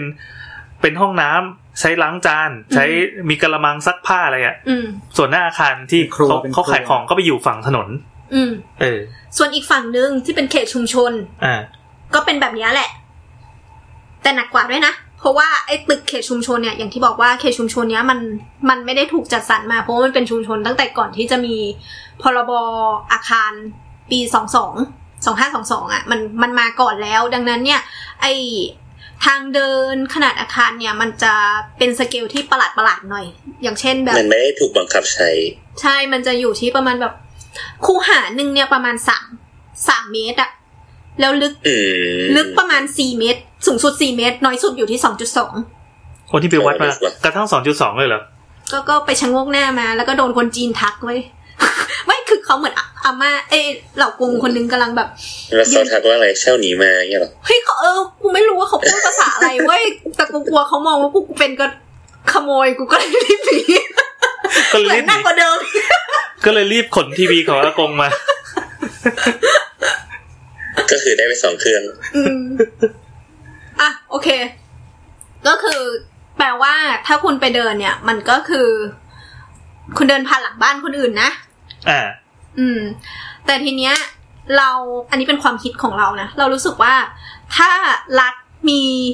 การพูดคุยกับชุมชนมากพอ แล้วให้ชุมชนหันหน้า เข้าหา เข้าหากัน เข้า เข้าหาคลอง ไม่ไม่อันนี้อันนี้อ่ะเราเราเราลัดขั้นตอนให้เลยเราว่าอ่าคนที่เป็นเจ้าของอาคารเหล่าเนี้ยเราว่าเดี๋ยวเขาก็เห็นโอกาสว่าเอ้ยถ้าเกิดว่ามันหันมานะมันได้ประโยชน์กับตัวอาคารเขาว่ามองว่ามันเป็นพื้นที่ขายที่ดีมากเว้ยเพราะว่าตรงนั้นน่ะมันเป็น อยู่ในซูเปอร์โลเคชัน ใช่มันคือซูเปอร์โลเคชัน เขารู้ว่าตรงเนี้ย ที่ เดี๋ยว เดินไปยากๆอะนะ ไม่ยาก เอาจริงไม่ยากอ่ามันมีอีเวนต์อยู่ คือเวลามีงานประจำปี หรือว่ามีงานอะไรที่กทมเขาจะเอางบมาลงตรงนี้อยู่แล้ว เพราะว่าเขาตั้งใจจะขายตรงเนี้ย กระ เขา ตุ้น เออเขากระตุ้นพยายามกระตุ้นอยู่ แล้วเดินไปอีกนิดเดียวก็เป็นซอกพาหุรัตแล้วอะ อืม ซึ่งพาหุรัตตัวนี้เงียบชิบหายเลย อ่ะไม่เป็นไรเรามองในแง่แง่ฟูแง่เฟื่องฟูต่อไปอ่ะถ้าเกิดว่าลูกหลานของอากงอาม่าพวกนั้นนะเขามองเห็นอะมันจะกลายเป็นคาเฟ่ มันจะกลายเป็นอะไรที่ดึงดูดนักท่องเที่ยวได้จริง ๆ ซึ่งมันต้องอยู่กับศักยศักยภาพของคนที่ครอบครองที่ดินตรงนั้น อ่ะถู ด้ ก วย ถูกถูกถูก คือตอนเนี้ยที่ไปอ่ะ มันเป็นหลังบ้านแบบโคตรหลังบ้านเลยอ่ะ เออเออนึกภาพได้เลยว่ามันเป็นหลังบ้านอะเราเดินไปเห็นอาคารพาณิชย์ อืม ที่ร้านขายก๋วยเตี๋ยวแล้วกันแล้วหลังบ้านเขามีอะไรเอออันเนี้ยก็เป็นภาพเดียวกัน แต่ว่าถัดจากหลังบ้านไปก็เป็นพื้นที่เขาปูอิฐเป็นสวย อืม ๆ เออ เอ้ยอยากมาวันเนี้ย ยังไง ก็คือเหมือนเขาเร่งอ่ะ โครงการนี้เหมือนทำอยู่สักแปดเดือนมั้ง ประมาณปีหนึ่ง บ้า ประมาณแล้ว จะบอกว่าเขาผักชีเลยหน้าเหรอ ไม่ไม่เชิงผักชีเลยหน้าคือ แต่ว่าใครเซ็นผ่านก็อยากจะรู้ชื่ออยู่เหมือนกัน ทำไมอ่ะ ก็คือมันมีพี่พี่จำวิธีการก่อพื้นได้ปะ อ่าอ่าอ่า เป็นอิฐที่วาง 30 องศาแล้วก็เทปบูน อ่าสามสิบองศาคือวางสอ่าสลับฟันปลาแล้วกัน อืม อ่าอ่า ซึ่งซึ่งอันเนี้ยก็พื้นดีแหละ เราไม่ได้พูดอะไร แล้วถ้าเดินไปอีกตรงท้ายๆ ตรงใกล้ๆสะพานโอสะพานทาฐานนท์ สะพานเหล็กสะพานเหล็ก อ่า อืม ปลายปลายๆอ่ะ ไม่ใช่อีกฝั่งของ อีกฝั่งหนึ่ง ฝั่งหนึ่ง อีกฝั่งห สะพาน นึ่ง สะพานเหล็กคือสะพานแรกใช่ไหม ดำรงสถิต อันนี้คือสะพานสุดท้าย อ่าถ้าถ้าข้ามถ้าข้ามสวนสาธารณะตรงนี้ไปจะเป็นสะพานปกเกล้า อ๋อ ใกล้ๆสะพานพุทธไอ้ฝั่งฝั่งฝั่งที่หันไปทางสะพานพุทธนู้นอ่าโอเคโอ ใช่ เค ใช่ มันจะทำไม แล้วข้ามไปทางเขตสัมพันธวงศ์ตรงนั้นน่ะ พื้นแม่งเป็น เป็นเหมือนปูนคอนกรีตซีเมนเทเว้ยแล้วก็ทาสีเป็นลาย เป็นลายอิฐอ่ะ อ้าว เป็นไอ้ไอ้ปั๊มปั๊มๆป่ะ โอ้ยเนี่ย อืม แต่ว่าไม่ได้ปั๊มนูนนะ อ้าว เป็นทาสี เป็นไงขออีกทีดิ ปูน เฮ้ย แล้ว จริงเหรอ คอนกรีตสแตมป์ก็ไม่ทำเหรอ คือไม่ได้ทำคอนกรีตสแตมป์ อืม แต่เป็นการใช้สี เฮ้ยแต่เขาก็ต้องแบบมีค่าแรงนะมาวาดเป็นอิฐอ่ะ แล้วก็ไม่รู้เหมือนกั คือน วาดเป็นรูปอิฐเหรอ วาดเป็นรอยอิฐอ่ะ เฮ้ย อยากเห็นแล้วว่ะ เป็นสีอิฐอะ น่าจะสวย อืม อันนี้ไม่ได้ เหรอ ถ่ายว ะ มาเพราะว่าตอนนั้นแบบ เหรอวะ รู้สึกแบบเอ้ยเฮ้ยแม่งคือเหมือนแบบประมาณแบบสามสี่ร้อยเมตรแล้วเรารู้สึกว่าทำไมเขาปล่อยให้ค่ะ คือเรามองอย่างนี้นะว่า ถ้ามันเป็นโครงการระดับชาติจริงอ่ะ คุณไม่ควรปล่อยให้งานแบบเนี้ยออกมาเว้ย อืม ชาติไหนชาติไหน ชาตินี้แหละ อ่ะ ผ่านเรื่องอีคอนกรีตสแตมป์ไปก็แล้วกัน เออ ไม่ได้สแตมป์ ไม่ได้สแตมป์ด้วย ไม่ได้ส ทา แตมป์ด้วย คืออาจอาจจะเป็นรีบจบงาน งานคราฟต์ครับ เออครับผม โชว์ฝีมือช่างไทย ครับผมก็อันนี้ก็ถือว่าทำสำเร็จเนาะไม่โดนปรับนะครับ ส่วนอันไหนที่ไม่สำเร็จก็ไม่โดนปรับเหมือนกัน ทำไมล่ะครับ แล้วเราจะมีคนตรวจงานทำไมวะ ก็แบบ ฟ้องนี่ มั มึ น ง มั ก็ น ฟ้องผู้ตรวจการแผ่นดินดิ มันมันสร้างยากอะริมน้องริมน้ำอ่ะอืมอย่าไปปรับเขาเลย อ่ะสิ่งสิ่งที่เรารู้สึกว่าเอ่อการการสร้างคลององอ่างเนี่ยมันนำข้อดีมาก็จริงแต่ปัญหาก็คือการที่รัฐเนี่ยไม่เข้ามาคุยกับกับชุมชนเนี่ยมันทำให้ทำให้อะไรบางอย่างที่มันควรจะแบบเฮ้ยเปิดคลององอ่างแล้วมันมีชีวิตชีวาเลยอะ่ะมันหายไป มันกลายเป็นว่าต้องต้องให้รัฐมากระตุ้นโดยการสร้างเฟสติวัลโดยการ พายเรือ พายเรือโดยการพยายามเอาอี เอาลุงลุงตู่มา เอาผู้ว่ากทมมาพายเรือ คืออะไรพวกเนี้ย มันมันไม่จำเป็นจะต้องเสียทรัพยากรนี้ในเมื่อคุณจ่ายเงิน 320 ล้านเนี่ย เพื่อสร้างอีคองเวนนี้แล้วไปแล้วอะ โห อีกคนไม่เล เฮ้ย ย แต่ว่าแต่ว่าไองานทั้งระบบอะทั้งระบบแม่น้ำอะมันเยอะกว่านั้นเยอะนะ มันเยอะกว่าสามร้อยี่สิบล้านนะ เยอะอันนี้คือโครงการเดียวไง แล้วคิดดูว่า อืม โครงการเดียวของคุณใช้มาทั้งหมด ประมาณความยาวเนี่ย 1,500 เมตร เนี่ย ใช้ 320 ล้าน แล้วผลตอบรับที่ผ่านมา มัน มันไม่คุ้มหมายถึงว่า มัน มันไม่ควรจะมีการจ่ายเงินเพิ่มแล้ว ในการที่จะจัดงานเฟสติวัลหรือกระทั่งค่าไฟทุกวันเนี้ย คือไฟสว่างมากตอนเนี้ยไปอะแต่ว่าไม่มีละ ไม่มีเลยเป็นทางเดินล้างๆ เพราะว่าชุมชนยังไม่ได้มีส่วนร่วม เขายังไม่ได้เอาโต๊ะออกมาขายหรืออะไรอะ เออเออ เราต้องดิสเคมเมอร์ตัวเองไหมว่า เราอาจจะด่วนตัดสินเกินไปมันอาจจะมีเฟสงานที่เดี๋ยวสักพักชุมชนจะเริ่มเข้ามาหรืออะไรเงี้ย หรือว่าเรามองไม่เห็นสัญญาณนี้ เรารู้สึกว่า คืออย่างนี้มันอาจจะมีก็คือ แต่ว่าวิธีการของรัฐเวลาทำโปรเจกต์อะไรสักอย่างหนึ่งอะมันควรให้ประชาชนมีส่วนร่วมมากกว่านี้ อ่า ถึงแม้คุณจะไม่สามารถที่จะคุยกับเขาในในแง่วิชาการหมายถึงว่า จะทำนู่นทำนี่เพื่อให้เกิดสิ่งนี้สิ่งนี้มา แต่ในระหว่างนั้นนะคุณควรมีการทำความเข้าใจกับประชาชนด้วย เอ๊ะแล้วทำไมถึงไม่คุยอะเราว่าเราว่าเขาอาจจะคุยแล้ว อาจ นะ จะ เพ คุย ราะว่า แล้วหรือเปล่า เพราะว่ามันกระทบกับบ้าน ขนาดนี้มันต้องเออ ใช่ใช่ มันต้องทำอยู่แล้ว หลังบ้านของคุณเองอืมมันต้องผ่านเรื่องนี้มาแล้วแหละ คือเรารู้สึกว่าตอนเนี้ยมันไม่ยังไม่ได้เป็นการค้ามันไม่ได้เป็นศูนย์การค้าเท่าที่ควร เวลาที่เราเดินไปตอนเย็นตอนเนี้ย มันเหมือนคุณไปเดินผ่านหลังบ้านที่คนแถวนั้นก็ออกมานั่ง แล้วก็นึกในใจคือไอ้เงิน 320 ล้านที่มาทำคลองนี้ มันคือเงินภาษีของพวกเรา แต่ว่า อ๋อ ผลที่ได้อะ เออ คือคุณไปทำห้องนั่งเล่นให้กับชุมชนแถวนั้นน่ะ อืม แล้วมันเกี่ยวอะไรกับกูล่ะไอ้อย่างเงี้ย จริงๆจริง ช่อง ๆมี เก เรื่องสุบซิบมาก ช่อง กว่า เก นี้ ซอนเขายังใช้แปดพันห้าร้อยล้านเลย แต่เขาได้เงินกลับมานะ เขา เดี๋ยว เขาเขา เดี๋ยวมาแตะเรื่องช่องเกซอนอีกทีให้น้ำเล่าก่อน จริงๆมันมีคนมันมีเรื่องมันมีเรื่องสุบซิบ ครับ ครับ ครับ พรีเมียมคอนเทนต์อีกแล้ว คือถ้าเปิดมาขนาดนี้แล้วไม่พูดต่อก็จะด่าอ่ะ อ่า อืม แม่เขาบอกว่าแบบเอออีโครงการเนี่ยพัฒนาเพื่อเอื้อให้กับพื้นที่เอกชนระแวกนั้นมากกว่า ใบหน่อยสิ แต่ว่าเขาไม่ได้ใจพื้นที่เอกชนนั้นของเครือไหนเนี่ย เฮ้ยเขาป่าบมาเฟียอะไรกันแล้วไม่ใช่เหรอ มันจะไปเครือไหน อะไร CPB เหรอ เนี่ย อืมไม่แน่ใจไม่แน่ใจ แต่ เฮ้ย แต่ได้ CPB ยิน ไม่ มา ใช่ ว่าอเอก ย่าง ชน นั้น CPB ของรัฐ แต่ว่าอันนี้เราต้องเคลมว่าได้ยินมาอย่างนั้นนะ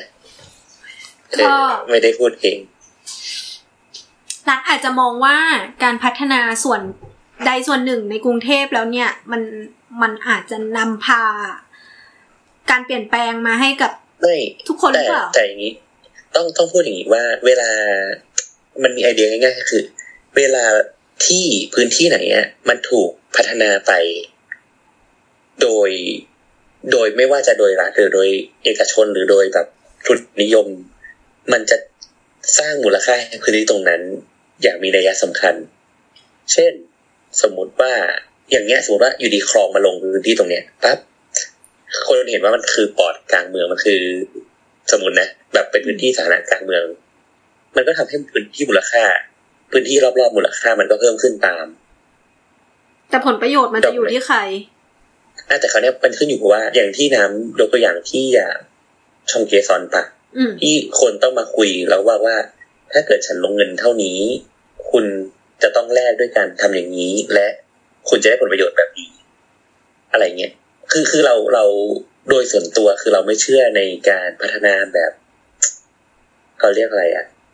แบบการให้แบบให้แบบใจบุญที่เราปะ อืม เราก็ไม่เชื่อเราก็ไม่เชื่อ เราเราเราเชื่อว่าเมืองมันต้องแลกเปลี่ยนกันด้วยทุนนิยมอะแห้งไหมรู้สึกแห้งมากเลยอะ เฮ้ยเราเราไม่ได้รู้สึกว่า ไม่บอก แห้งเว้ยเรารู้สึกว่ามันจะมาพร้อมการการคิดแล้ว ถ้าเกิดมันมาพร้อมผลประโยชน์อะคือถ้าจะมารอให้ ให้ทุกอย่างค่อยๆ งอกเงยเป็นออร์แกนิกอะมันมันก็ดูจะไม่ไม่ไม่พอดีกับการใช้งานของยุคสมัยเนี้ย คือที่โบทหมายถึงมันมันไม่ได้หมายว่าอ่ารัฐจะมาส่งเคราะห์คุณ แต่ว่ารัฐจะมาดีลธุรกิจกับคุณ ใช่ใช่เออเออใช่คำว่าส่งส่งขอเออ อ่า ใช่ใช่ใช่ ถ้าเรามาดีลธุรกิจแสดงว่าคุณจะต้องได้ แต่ได้ในรูปแบบไหน ถูกถูก ไม่แต่ว่า เออ คือมันควรจะคิดให้จบว่าสิ่งนี้จะกลายเป็นอะไร แล้ว อืม ให้ประโยชน์กับใครบ้างมากเท่าไหร่ก่อนที่จะเริ่มลงทุน แต่แต่จริง ๆ เนี่ยลองไปดู อันนี้ไม่แน่ใจนะแต่ลองไปดูเพิ่มเป็นช่วงการเบิกใช้งบประมาณฉุกเฉินนะ อันนี้เหมือน ไม่แน่ใจมันเป็นช่วงเวลาที่แบบ งบมันถูกแบบบังคับให้ต้องเบิกใช้ในช่วงเวลานั้นหรือเปล่า โอ้ฉุกเฉินด้วย ไม่ไม่แน่ใจไม่แน่ใจ มันไม่แน่ใจว่างบมันเบิกช่วงไหน แต่ลองลองไปไล่ดูก็ได้ อาจจะเกี่ยวก็ได้ อันนี้เดา อืม เช่น เช่นแบบมีเวลาที่แบบอ่ะถึงเวลาแล้วที่เราต้องเบิกออกมาใช้นะจ๊ะอย่างเงี้ย ก็คือระบบราชการที่มันดีไซน์กติกามา อืม คือ แล้วเราก็ไปดูในแคป คือเหมือนพ แร ยาก ยาม อ จะ วตอินไซต์ คือมันพยายามจะลดลดคอร์รัปชันแต่ว่าในขณะเดียวกันมันบางอันก็ถึงแม้จะไม่คอร์รัปชันแต่ว่าก็อาจจะทำให้ใช้เงินไม่มีประสิทธิภาพ คือการใช้เงินไม่ไม่มีประสิทธิภาพอะมันมองเป็นการคอร์รัปชันอย่างหนึ่งนะ เออเรามองเป็นอย่าง แต่ นั้ อั น นแต่อันนี้อันนี้อันนี้ต้องออกตัวก่อนนะว่าเราไม่ได้ไม่ได้เบรมว่าเขาผ่านวิธีคิดแบบนี้นะ อืมถึงแม้ในใจจะคิด ลอง ก็ ตรวจสอบดู ใช่ใช่ ไม่ ยาวไปทุก เราไม่ ยาว รู้เรา เราไม่รู้ไทม์ไลน์ไง อืม เออเราไม่สามารถบอกได้ว่าอีไทม์ไลน์นี้มันมีความเกี่ยวเนื่องกับสิ่งนี้หรือเปล่าอย่างนี้ อืมอืม อืม เมื่อกี้ที่บอกเรื่องเรื่องการมีส่วนร่วมของชุมชนแล้วก็ทำให้นึกถึงไอ้โปรเจกต์ที่มันต่อเนื่องจากคลองตัวเนี้ย ก็คือชุมชนป้อมมหาการ ใช่ก็คือ ไปหมุนหมุนไปทางเหนือ ก็คือคลองเดียวกันใช่ไหม ใช่ใช่ เออ ใช่ ลากลากเป็นเส้นแล้วก็ เออลากไปจนถึงตรงแยกผ่านฟ้าเมื่อกี้ที่กล่าวถึงในตอนแรก แต่ป้อมมหาการนี้ทำมาก่อนเนาะใช่ไหม ใช่ใช่ อ่าใช่ใช่ใช่ แต่ว่าโครงการเนี่ยมาพอๆกันนะคือปีห้าแปด อืมอันนี้สาวๆเคยมีการคุยกันแล้วปะปลายนะ เหมือนตอนนั้นเพิ่งทำเสร็จมั้ง ยังไม่เสร็จเลยด้วย ยังไม่เสร็จซ้ำตอนนั้น ตอนนั้นเหมือนเฟสแรกที่แบบเริ่มเป็นรูปร่างสวนปะ อืมตอนนั้นเราสัมภาษณ์อาจารย์สุดจิตที่ ใช่ใช่วันอดอก ที่เขาเป็นเป็นทีมเวอร์นาดอกไป อืม ศึกษาเอ่อไปเก็บข้อมูลของตัวบ้านตัวชุมชนที่อยู่ในนั้น วิธีการเก็บข้อมูลของทีมเวอร์นาดอกก็คือไปสเก็ตภาพ ไม่ใช่สเก็ตภาพก็คือวาดภาพอะด้วยเทคนิคของเขาอะด้วยการเก็บตัวอาคารเนี่ยดีเทลดีเทลทุกอย่างอะแล้วก็เอามาจัดเป็นแกลเลอรี่จัดจัดเป็นเหมือนเป็นบันทึกข้อมูลทางวิชาการด้วยลายเส้นทางสถาปัตย์อะ ซึ่งซึ่งอันนั้นนะมันคือส่วนหนึ่งในการต่อสู้ของชุมชน อ่า ป้อมมหาการ อ่า คือต้องเล่าไทำลายว่าป้อมมหาการเนี่ย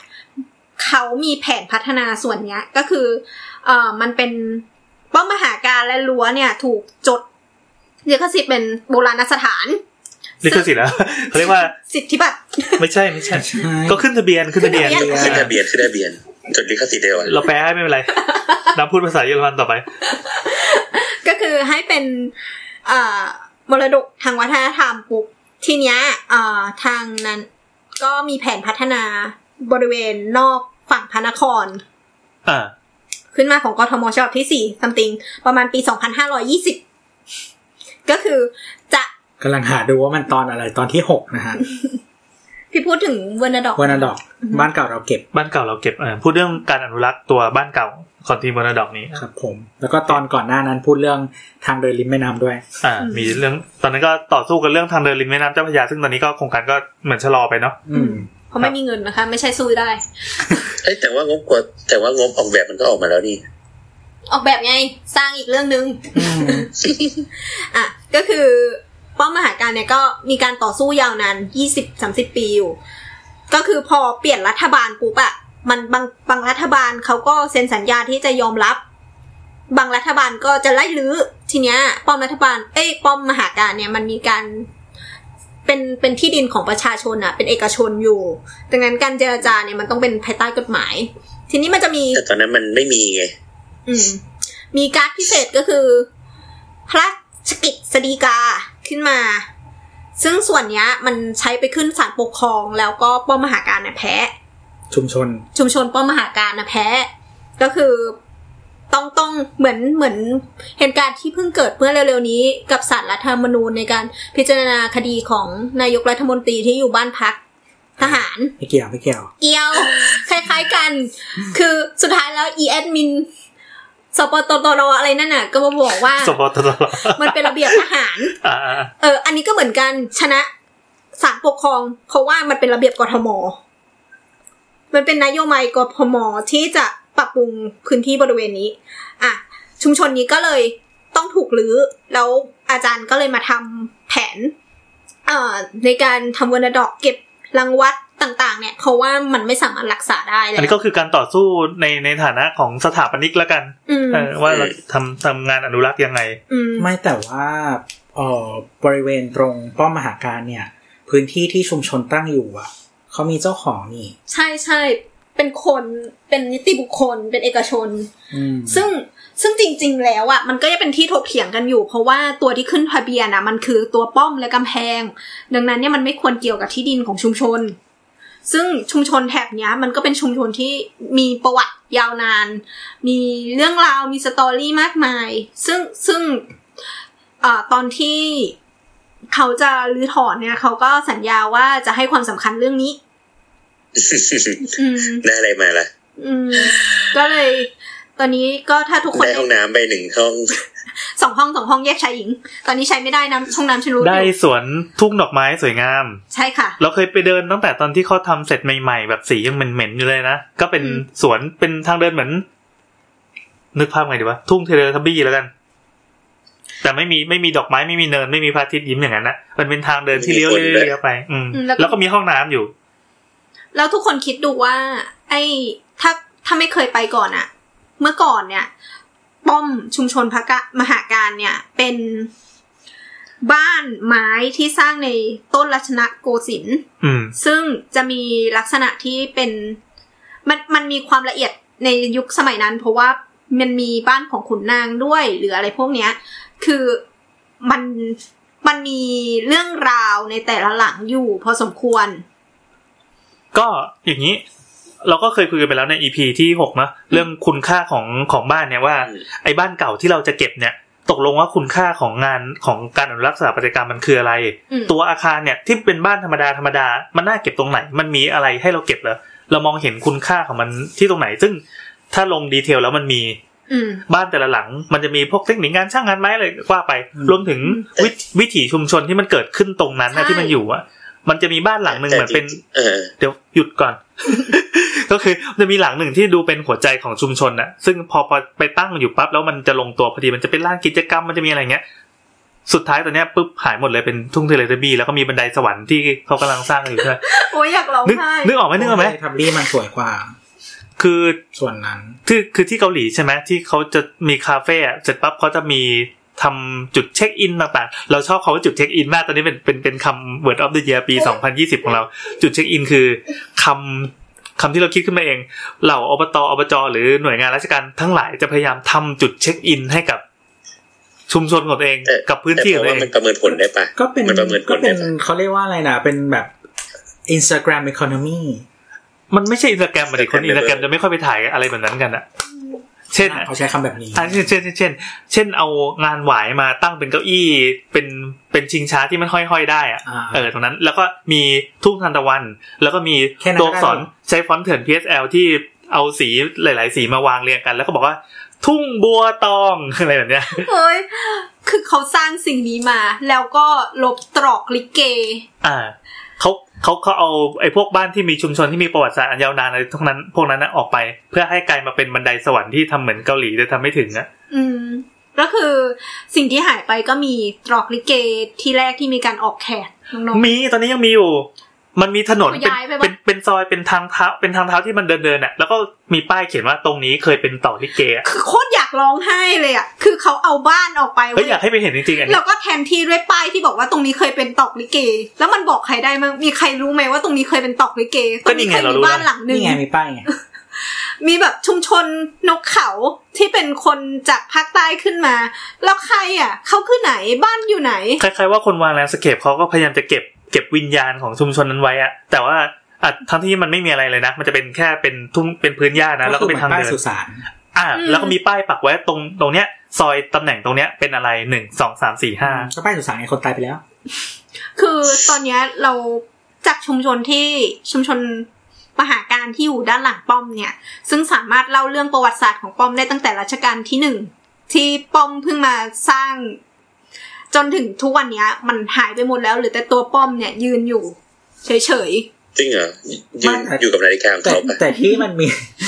ไม่ใช่นาฬิกาของเขานาฬิกาของเพื่อน เออเหรอ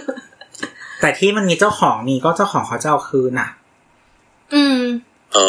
อ อืม ก็เจ้าของเขาส่งจดหมายมาก็ ต้องต้องย้ายออกภายในสองเดือน ไม่ใช่หมายถึงว่า คืออันนี้อันนี้อีกอีกมุมมองหนึ่งก็คือของของเราเอง ก็คือ ก็ในเมื่อเจ้าของเขาจะเอาคืนเขาก็เป็นสิทธิ์ของเขาที่จะได้คืน แต่มันไม่ใช่ของเขานะ ในในความคิดของเราอ่ะ อืม อืม คื เอออเออเมื่อกี้เมื่อกี้จะพูดนิดหนึ่งตัวทีอ่า ตัวพูดก่อน ก็คือในในทางกฎหมายอ่ะ เออมันมีเจ้าที่ที่ดินผืนเนี้ย มันมีเจ้าของ เออเขาจะเอาคืนแล้ว ไปทำอะไรก็เรื่องของเขา ชุมชนที่เช่าอยู่ เออไม่ว่าจะอยู่มากี่ร้อยปี ก็ผิด ก็ ว่า ไม่ ผิ ใช่ ด เจ้าของ ไม่ได้ผิดไม่ได้ผิดแต่ว่า ตามกฎหมาย พอเจ้าของ ตามกฎหมาย จะเอาคืนเขาก็ต้องคืน อืม อ่ะบวชเออเอออ๋ออ๋อเมื่อเมื่อกี้ย้อนกลับไปนิดหนึ่งกำลังจะพูดว่าแบบเวลาที่เราพูดบอกว่า ชุมชนนั้นชุมชนนี้แบบมีสตอรี่มีเรื่องราวอ่ะมันก็แบบทูบีแฟก็คือมันก็คือเครื่องมือหนึ่งในการต่อสู้ อืม ใช่ เฉยๆอ่ะ ก็คือก่อนหน้าเนี้ย ชุมชนป้อมมหาการเคยพยายามทำตัวเป็นไลฟ์มิวเซียมก็คือชุมชนที่เป็นมิวเซียมแบบมีชีวิต คือ ก็คือเก็บวิถีชีวิตที่เอ่อที่น่าศึกษาต่าง อืมเขาก็พยายามแสดงนะ ไม่ใช่ชุมชนที่ไม่มี power อะไรเลย คือเขาพยายามแสดงแล้วก็สตอรี่ของเขาก็แข็งอย่าง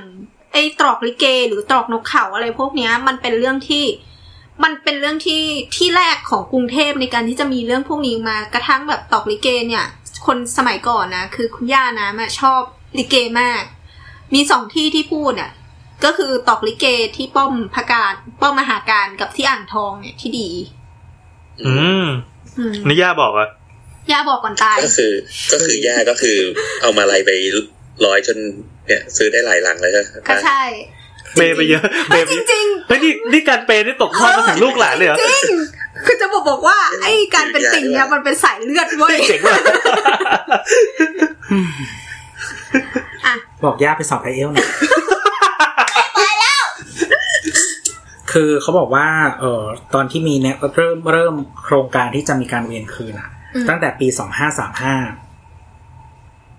อืมสองห้าสามห้า ก็คือสู้กันมาเป็นแบบยี่สิบสามสิบปี อืม อืม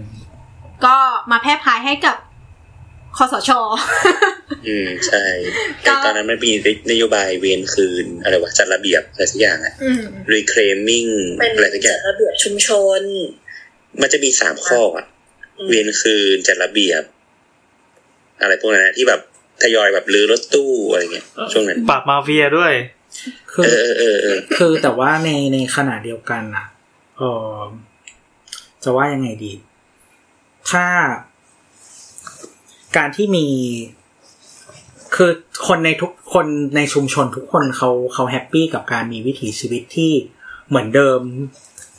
หรือว่าคล้ายเดิมหรืออะไรบางอย่างเมื่อสองร้อยปีที่แล้วจริงเหรอวะ อ่าอ่าอ่าอันนี้อันนี้อันนี้สนุก เออเออมันจะมันก็จะมีข้อถกเถียงเช่นว่า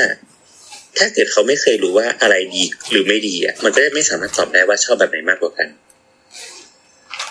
เออ ถ้า แต่ ถ้าเขา แต่ว่ ไม่เคย ราวนี้ ถ้าเขาไม่เคยข้ามไปย่าอีกฝั่งหนึ่งเขาก็ไม่รู้ว่ามันอันไหนมันเกี่ยวกับกัน อ่าอ่าถูกถูกแต่คราวนี้มันก็มีข้อถกเถียงว่า เออคือคนเรามันไม่ได้แบบ ไม่ได้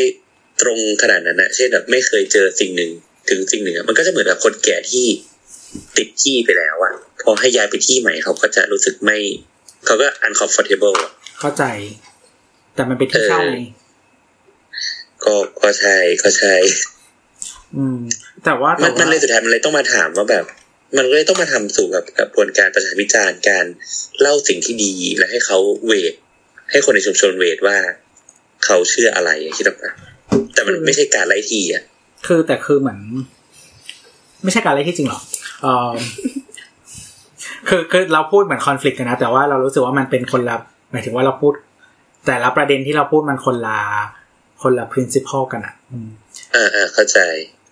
เออแต่ว่าในขณะเดียวกันน่ะ ก็คือเหมือนคือยังไงอ่ะคือเอ่อถ้าถ้าถ้าใครคุ้นเคยกับการให้เช่าที่ของสำนักทรัพย์สินน่ะ จริง ๆ หลาย ๆ ที่แบบเป็นเวลาแบบสิบสิบปีเป็นเวลาชั่วอายุคนน่ะ เออหลาย ๆ พื้นที่เขาไม่ได้คิดแพงนะ อืมอืมอืมอืม อืม แล้วคือคือ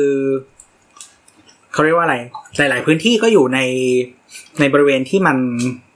สามารถทำเงินได้มากกว่านี้เยอะอะ อืมอืมอืม ซึ่ง คือเออครับ ซึ่งพอวัน ซึ่งพอวันหนึ่งเออเขาจะหาประโยชน์ หรือว่าอะไรอย่างเงี้ย ในขณะเดียวกันชุมชนที่เขาอยู่มาแบบตานานๆอะไรอย่างเงี้ย ค่าเช่าขึ้นบ้างไม่ขึ้นบ้างอะไรก็ตามเนี่ย ก็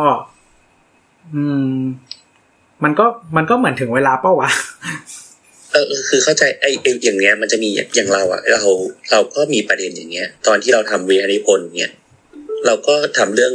ชุมชนเคหะ ที่ห้วยขวางเนี่ย อือฮึ มันก็จะมีคำถามเช่นแบบ เฮ้ยแต่แบบมึงก็อยู่มารุ่นหนึ่งแล้วค่า ค่าแบบค่าเช่ามันก็ถูกมากอะ อืม เออ ซึ่งมันก็ต้องไปแบบสตัดดี้แบบชุมชนเคหะเองใช่ไหมเออ มันก็มีคำถามว่าเฮ้ยแต่แบบที่มันโตกว่านั้นแล้วอะแล้วไอเดียของการมีการเคหะแบบเนี้ย มันก็คือเพื่อให้มึงสร้างตัวคิดออกปะแล้วก็แบบมึงก็ก็ให้คนแบบเจนใหม่เข้ามาอะไรเงี้ย คือเออจ จริงๆมันก็มีหลาย จริงๆไอ้พวก Public Housing อะมันมีหลายแบบหมายถึงว่าที่รัฐสร้าง อ่า ให้ ใช่ใช่ใช่ อ่าคือคือแต่เราเข้าใจว่าไอ้รูปแบบที่ถูกมากๆเป็นวิธีการเช่าหรือวิธีการอะไรแบบเนี้ยคือถ้าเช่าถึงแม้จะระยะยาวก็คือมันดีไซน์เพื่อที่เอ่อช่วยลดค่าใช้จ่ายของคุณ ถูกถูกถูก เออแล้วทำให้ทำให้คุณเนี่ย เอาจัดสรรเงินได้ได้ดีขึ้นนะมีชีวิตที่ ลืมตาอ้าปากอะไรเงี้ย ใช่แล้วคือเมื่อคุณลืมตาอ้าปากได้แล้วเนี่ย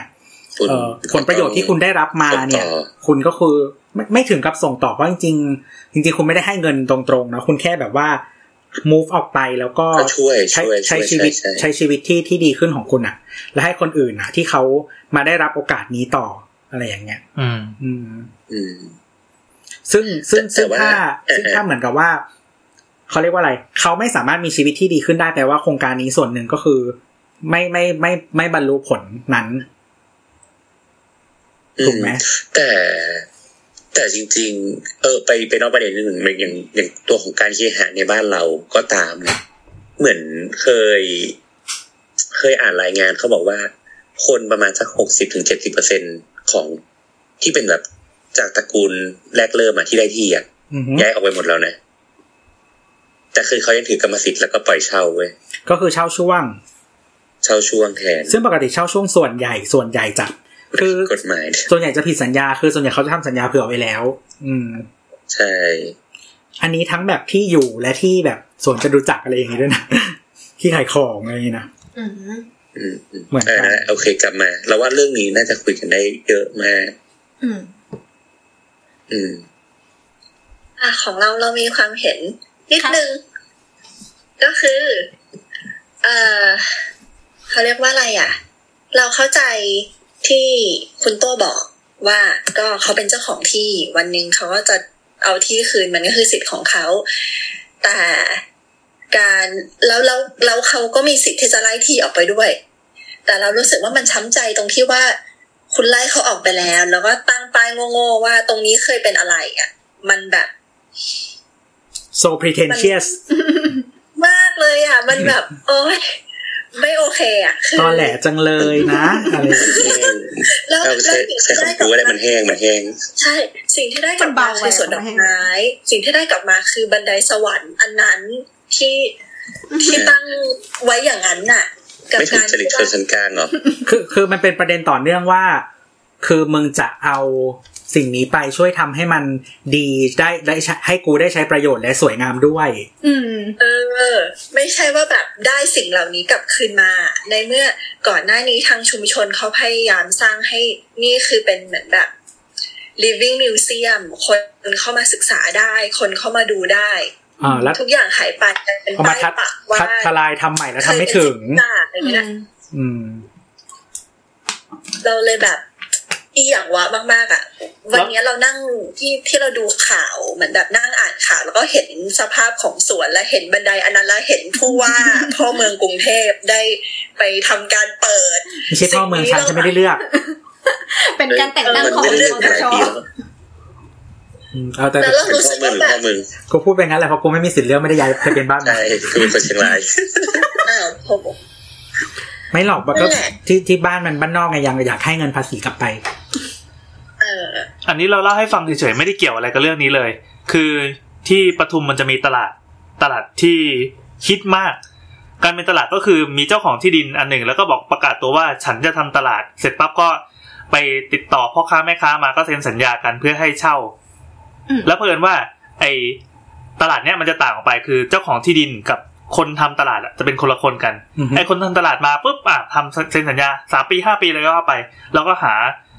พ่อค้าแม่ค้ามาเพื่อมาค้าขายแล้วมันคึกมากเว้ยมันโตมากกลายเป็นตลาดที่เฟื่องฟู เจ้าม าก ของที่ดินจะชุบมือเปิบ แน่นอน พอหม อั ด นนี้ สั มั ญ น ญา บ้า ปั๊ น บ โบทเลยนี่อ่ะต่อต่อ หมดสัญญา ปั๊บไม่ ธุ ให้ รกิจที่บ้านนี่หว่า ไม่ให้อีกคนนั้นต่อ อื ไม่ให้คนที่เป็น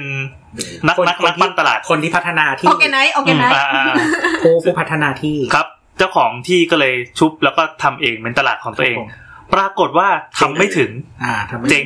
ไอ้เจ้าไอ้นักพัฒนาตลาดอะคนนั้นอ่ะก็หอบคอนเน็ชันไปไปเปิดตลาดที่ใหม่ ครับ แล้วก็หัวเราะอยู่ ใช่หัวเราะหัวเราะหัวเราะมากๆเลย แล้วก็รุ่งเรืองกว่าเดิม อืม อืม อืมอ่ะเหมือนบ้านบดเลยอ่ะ อันนี้เล่าให้ฟังเฉยๆไม่ได้เกี่ยวอะไรกับเคสเมื่อกี้ ครับผม ไม่ไม่เกี่ยวกับบ้านบนด้วยนะ ก็อันนี้นมันมันเป็น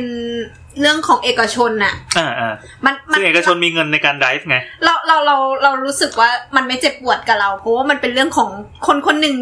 คนสองคนอะไรอย่างเงี้ยแต่ทีเนี้ยพอเราพูดว่ามันเป็นกทมหรือว่าเป็นอะไรที่ เป็นหน่วยงานของรัฐ เป็นหน่วยงานของรัฐ ที่เอ่อหมายถึงว่าวัตถุประสงค์ในการทำอะไรอย่างเงี้ย มันควรจะโปร่งใสแล้วก็ต้องต้องเราต้อง เพื่อ สัม เพื่อ ผัส คน อืม เพื่อคนจำนวนมากหน่อยเนาะ อืม จำนวนประมาณหนึ่งอืม อืม พออ่ะ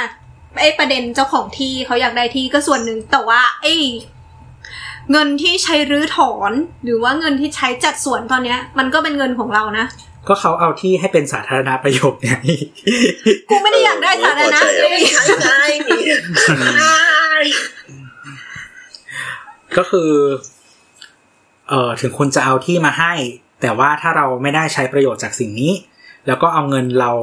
ไปโยนเล่น อืม มันก็ไม่ไม่โอเคอยู่ดี อืม อื อื ม มอืม ถูก นี่ก็เป็นคำตอบว่ามันเกี่ยวอะไรกับเรานะ อ่า ซึ่งไอ้โปรเจกต์อ่าอย่างป้อมมหาการหรือว่าอ่าคลององอ่างเนี่ย เดี๋ยวมันจะมีอีกเยอะ หมายความว่ามันอยู่มันอยู่ในแผนอยู่แล้วใช่ไหม มันอยู่ในแผน ซึ่ง อ่า แผนเนี้ย อย่างที่บอกว่ามันคือแผน ก็คือ ปี จะรอบกรุงเลย ใช่แผนพัฒนาอะไรที่ดินรอบกรุงซัมติงเนี่ยแหละ ฉบับที่สี่คืออ ม สร้างมาเมื่อประมาณ 40 ปีที่แล้วก็ถูกขุดมาใช้อีกรอบหนึ่ง รู้สึกจะสมัยพลเอกชาติชายมั้ง ถ้าเราไอ้นี่ไม่ผิดนะ อ่า แต่จริงๆเนี่ยเราเคยอ่านจากไหนวะจะไม่ได้เขาบอกว่าค่อนเขาเรียกว่าอะไรวะรัฐบาลของคอสชที่ผ่านมารวมถึงรัฐบาลในปัจจุบัน ที่ผ่านมาเหรอ ยังไม่ผ่านไปเลย อันนี้ไม่ผ่านไปค่ะ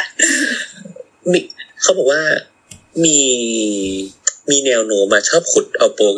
เอาโปรเจกต์จากเนี่ยยี่สิบสามสิบปีที่แล้วอะขึ้นมาทำใหม่เลย คุณถามว่าเขาไม่มี เยอะมาก ความคิดเหรอครับ ไม่ไม่มองอีกอย่างว่าเขาเอ่อถ้าเกิดว่าเป็นรัฐบาลเลือกตั้ง นี่เราช่วยช่วยดีเฟนต์ให้เขานะ ถ้าเป็นรัฐบาลเลือกตั้งอ่ะเราจะผลักโครงการพวกนี้ไม่สำเร็จ เพราะมันจะติดอุปสรรคมากมาย มีเสียงต่อต้านมีเสียงค้านซึ่งอันนั้นคือเสียงประชาชน ใช่ แต่พอไม่มีปั๊บเรามีไฟเขียว แต่แต่ว่า เราอยากย้อนกลับไปสามสิบปีที่แล้ว เราถึงจะมีเจ้าคุณพระไง ปีแล้วอะอุ้ย เราอยากย้อน ครับ ไปโอ้ยอันนั้นอันนั้นไม่ใช่ อันนั้นไม่ใช่สามสิบปีอันนั้นเป็นร้อยปีเลย นะฮะ ก่อนรอหกครับ เออ นั่นแหละมัน แต่อันนี้ เออ ประมาณนั้นอะก็เหมือนกับว่า คนเลยพูดต่อไม่ถูก มาเยอะ เออ เออ ประมาณนั้น คือเรายอมรับอย่างหนึ่งว่า ไอ้พวกบิ๊กโปรเจกต์มิกะโปรเจกต์พวกเนี้ย มันต้องใช้คำสั่งแบบคอสช จริง ๆ ในการสร้างขึ้นมา แต่ว่าปัญหาก็ ไม่ คือ ใช่สิ คือ เอ่อ โปรเจกต์อะไรก็ตามที่มันกระทบกับคนจำนวนเยอะอะ แล้วการที่เอ่อระบบที่มันออกแบบมาให้มีการตรว ไม่ จ มี ส การอบ ตรวจสอบ เออ มีเช็คแอนด์บาลานซ์อะมันจ้อย่อมทำให้มันเกิดความล่าช้าเป็นปกติ อืม ใช่ กา การ ร ชับเรื่องปกติ เออคือการที่คือคือถ้าถ้าสมมติว่าโครงการอะไรก็ไม่รู้มึงดันมาสามสิบปีแล้วไม่สำเร็จเลยอ่ะ มันก็ต้องก็ต้องคิดไหมอ่ะว่ามันมันผิดจากตรงไหนอ่ะ อ่า เออ มันผิดจากตรงไหนคือ ผิดตรงไหนหรอไม่ผิดตั้งแต่แนวคิด ผิดที่ อืม กระบวนการทำงาน หรือว่าเมื่ออยู่หน้างานแล้วมันมีปัญหาหรอ หรือว่าเมื่อมีศึกษาแล้วมันมีปัญหาหรอคือมัน หรือ หรือเช่น หรือเช่น หรือเช่น เช่นโครงการ EEC เงี้ย อืม ถือว่าเป็นแบบเดิมพันใบใหญ่ของแบบคอสชเลยนะ อืม แต่แต่เราว่าแบบ มันถูกผ่านวิธีคิดแบบดีทรอยอะแบบดีทรอยซิตี้อะ จะตายแล้วจ้าดีทรอยจ้า ซึ่งซึ่งดีทรอยซิตี้มันตายไปจากยี่สิบสามสิบปีแล้วอะ ก็ก็ มันคือวิธีการคิดแบบ คือ เก่ามากเลยอะ มิชิแกนเนี่ยเออดีคลายมานานละ อืม อืม ในฐานะที่คนเคยไปอยู่ เออแล้วก็ คือคือที่มิชิแกนเนี่ย ที่ดีทรอยต์เนี่ย คือเหมือนทุกคนน่ะ เออจะต้องมีแบบคนรู้จักหรือญาติอะที่ทำงานในอุตสาหกรรมรถยนต์แน่นอน อืม ไม่เกิน ไล่ไปไม่เกินสองคนน่ะจะต้องเจอแน่ๆ คนที่ทำงานในอุตสาหกรรมรถยนต์สักอย่างหนึ่ง แล้ว แล้วก็คือจริง ๆ ตอนนี้โรงงานรถยนต์ แทบจะออกจากมิชิแกนไปเกือบหมดแล้ว เออ อืม เพราะว่ามันถึงจุดที่ เ เออเขาเรียกว่าอะไรอ่ะ คือคือพอเศรษฐกิจมันโตเนาะไอแรงงานที่เป็นแรงงาน เออไม่มีฝีมืออะไรอย่างเงี้ย มันก็มันก็ต้องต้องลดลงไปเพราะว่าค่าแรงมันแพงขึ้นเรื่อยๆ เมื่อคนมันเคยอะไรเงี้ย เพราะฉะนั้นน่ะโรงงานอุตสาหกรรมโรงงานรถยนต์ต่างๆ ก็ออกจากมิชิแกนไปเรื่อยๆ อืม แต่ว่า อืม อุตสาหกรรมทดแทนที่จะเข้ามาในมิชิแกนอ่ะ มันไม่ค่อยมี อืม เออ มันมันมันไม่ค่อย มันไม่ค่อยมีอะไรที่มาแบบทดแทนทำให้ทำให้จริงคือประชากรก็ไหลออกจากมิชิแกนแบบ พอสมควร อืม อืม คือแต่ว่าแต่คราวเนี้ยที่มีการกับกับไทยมันจะต่างกันเรื่องของการเขาเรียกอะไรอำนาจในการจัดการพื้นที่เนาะ อืม รวมถึงการอำนาจในการจัดการภาษีต่างๆเหมือนมันเหมือนว่าอย่างที่อเมริกาตัวบอกว่าอย่างอเมริการัฐบาลท้องถิ่นมันสามารถ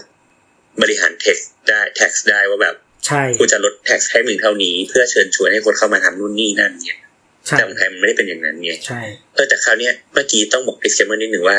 โอเคเราเราอาจจะไม่ได้ดูดีเทลหรือว่าอุตสาหกรรมที่เขาพยายามจะเชิญชวนเข้ามา แต่เท่าที่แบบดูภาพคร่าวๆ เป็นอุตสาหกรรมแห่งอดีตอยู่แล้วปะวะ อืม เออมันมันค่อนข้างมีความเป็นแบบ คือ ผลักดันไปแบบสองจุดศูนย์ คือคุณยังไม่ คิดว่า คือคือโรงงานหลาย ๆ ที่ที่ออกจากไทยไปอ่ะ แล้ว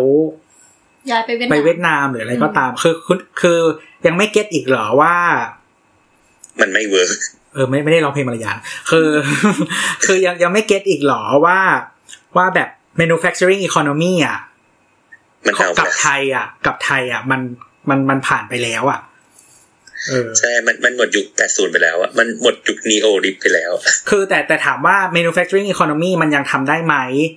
จริง ๆ มันก็ทำได้ แต่ว่ามันต้องปรับ คืออย่างเมืองจีนอะทุกวันเนี้ยเออถ้าถ้าคนไปดูดีเทลอะเราจะรู้แล้วว่าจริง ๆ แรงงานที่จีนไม่ได้ถูกอีกต่อไป มันแพงมานานมากแล้ว อืม อืม แพงมาหลายปีแล้ว แพงกว่า อาจจะแพงกว่าบ้านเราด้วย ในแล้วแต่ แต่ว่าความดี คือ ความ จีนมันเลิกเป็น OEM แล้วใช่ไหม ก็มันก็ยังเป็นอยู่แต่ว่าความดีงามของของจีนน่ะ ก็คือว่า เอออย่าง iPhone เนี่ย ขายมันขายเวลาเดิมทุกปีใช่ปะ อืม ก่อนก่อนจะเริ่มขายสามเดือนอ่ะ เขาจะเพิ่ม production เขาสามารถหาแรงงานฝีมือ คือการผลิต iPhone อ่ะ มันต้องใช้แรงงานที่ที่เป็นแรงงานฝีมืออะไรเงี้ยเพราะว่ามันต้องใช้คนมาประกอบชิ้นส่งชิ้นส่วนอะไรเงี้ยค่อนข้างเยอะ ซึ่งความดีงามของประเทศจีนเนี่ยก็คือแรงงานฝีมือหาได้ง่าย การสเกลโปรดักชันให้มันเยอะเนี่ยเออแล้วก็คนที่มีฝีมืออยู่แล้วเนี่ยมันที่อื่นมันทำไม่ได้ขนาดนี้ อืม คือการหาคนปริมาณมาก แต่มีฝีมือด้วย อืม คือเขายอมจ่ายนะ คือไม่ได้คือจะบอกอย่างอย่างที่บอกว่าค่าแรงที่จีนมันไม่ได้ถูกอีกต่อไป แต่ว่าแลกกับแรงงานที่มีคุณภาพจำนวนมาก อืม อืม อืม ในขณะเดียวกันเนี่ยถ้าเราหวังว่าเพียงมาตรการภาษี แล้วก็เอ่อการจัดสรรที่ดิน แล้วแล้วคือจะเป็น manufacturing economy เนี่ย มันก็คงได้แหละ แต่ก็มันก็ผลิตของแบบ คือมันมันไม่น่าจะสร้างมูลค่าให้ ดึงดูด ให้ให้คนแล้วก็ประเทศไทยในได้ในระยะยาวขนาดนั้นน่ะ อืม อืม คือรถยนต์อย่างเงี้ยที่เราที่ที่บ้านเราน่าจะติดท็อป 10 ของโลกมั้งในการผลิต อืม เออแต่จริงๆก็ถือว่าอันดับค่อนข้างต่ำนะ ถ้าถ้าเทียบคิดดูว่าแค่ที่ประมาณท็อป 10 เองเนี่ย อืม เออ แต่เราก็อยู่ตรงนี้มานานแล้ว แล้วเราก็ค่อนข้างแข็งแกร่งใน ในในภูมิภาคนี้ เออ มึงดูถูกดีทอยแห่งเอเชียเหรอ โอ้ยดีทรอยต์เขามียี่ห้อรถของตัวเอง เราก็มีนะ อะไรอะไทยรุ่งเนี่ยเหรอ เออ อ่ะต่อ เออ นั่นแหละ ก็คือทำคือเป็นผลิตอย่างเดียวมาตั้งนานแล้วอะ อืม เออ มันยังไม่ถึงจุดที่เราจะแบบอินโนเวตอีกหรออะไรอย่างเงี้ย